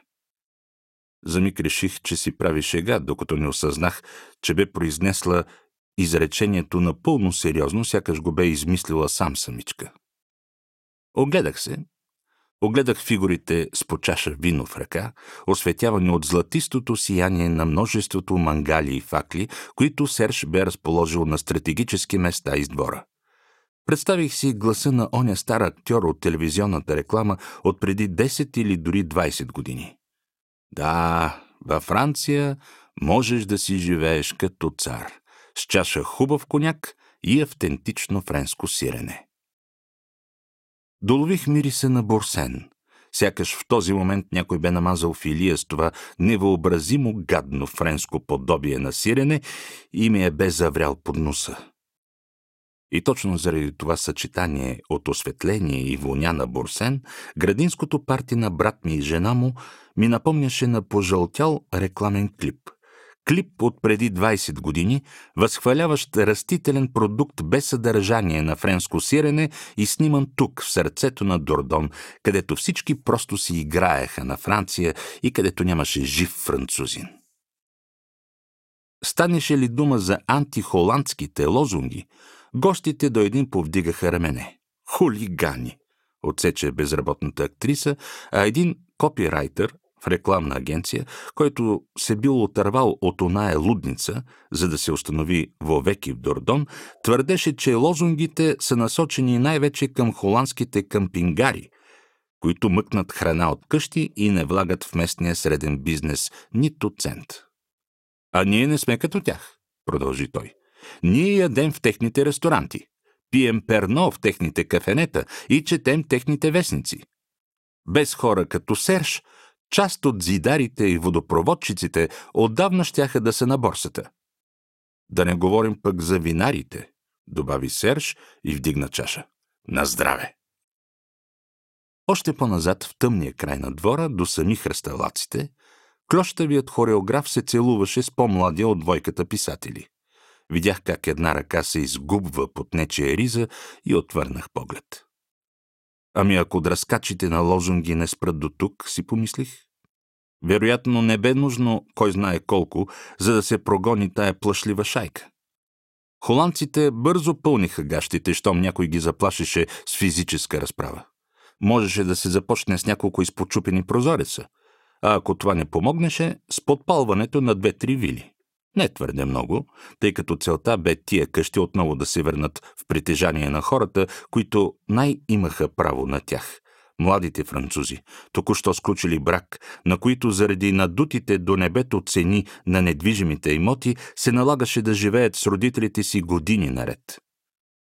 Холандците бяха затворили пазара за местното население, като междувременно дори за пълни развалини се брояха бъснословни суми. Относително ефтините френски зидарчета преустройваха тези развалини, за да стоят те празни през по-голямата част от годината. Обективно погледнато бе чудо, че до сега се бяха случили толкова малко инциденти, че местното население се бе задоволило с драскането на лозунги. Погледът ми се плъзна по тревната площ. Междувременно някой бе пуснал диск на Едит Пияв. За партито Бабет бе облякла широка прозрачна рокля в черен цвят и ето, че с тръгването на нон женере Гренрие тя направи няколко несигурни замаяни танцови стъпки. Ако чупенето на прозорци и подпълвачеството не дадат желания резултат, битката следва да се пренесе на по-високо ниво, разсъждавах аз.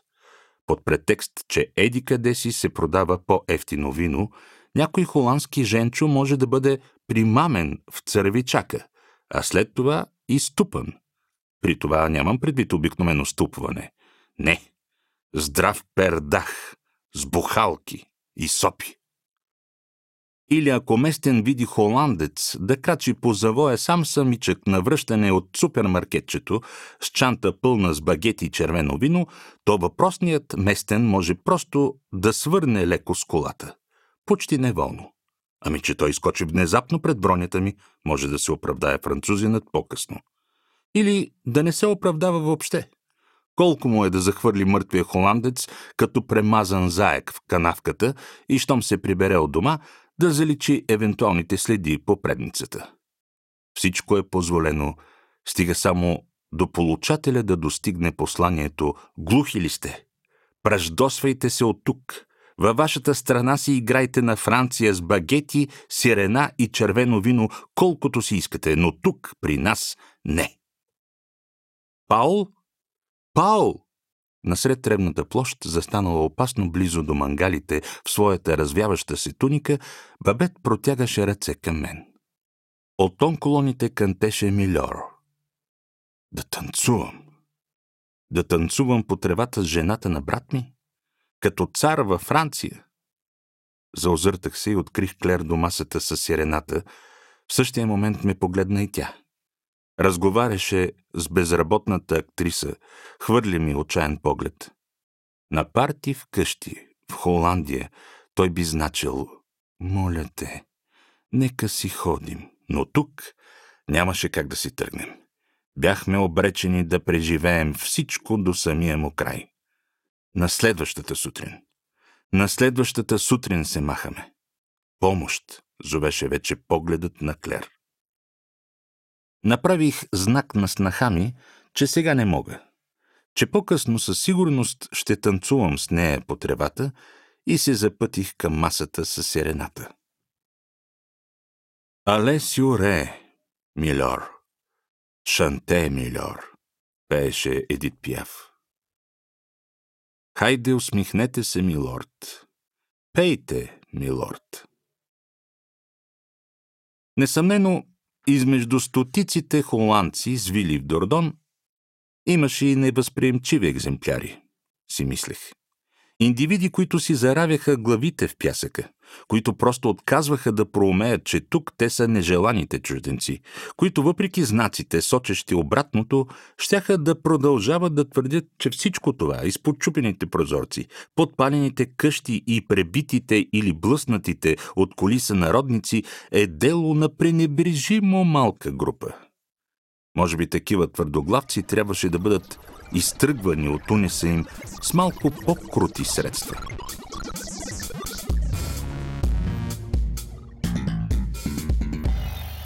Това беше всичко от нас. Ако ви харесва този подкаст, отидете в iTunes и ни оставете 5 звезди ревю или 4 звезди ревю или колкото сметне, че е необходимо. Също така може да станете патрони, като отворите нашия сайт и че тракнете на бутона Стани патрон. Също така можете да ни пишете на info.говори.internet.com. Също така може да попълните нашата анкета, в която да разберем какви сте на говори-internet.com. Може да кажете на свои приятели да ни слушат, защото подкастите е доста трудно някой да навлезе, обаче като навлезе няма спирка, така че кажете им как се слуша това нещо, ако това, което правим ни харесва. Благодарим ви и до скоро!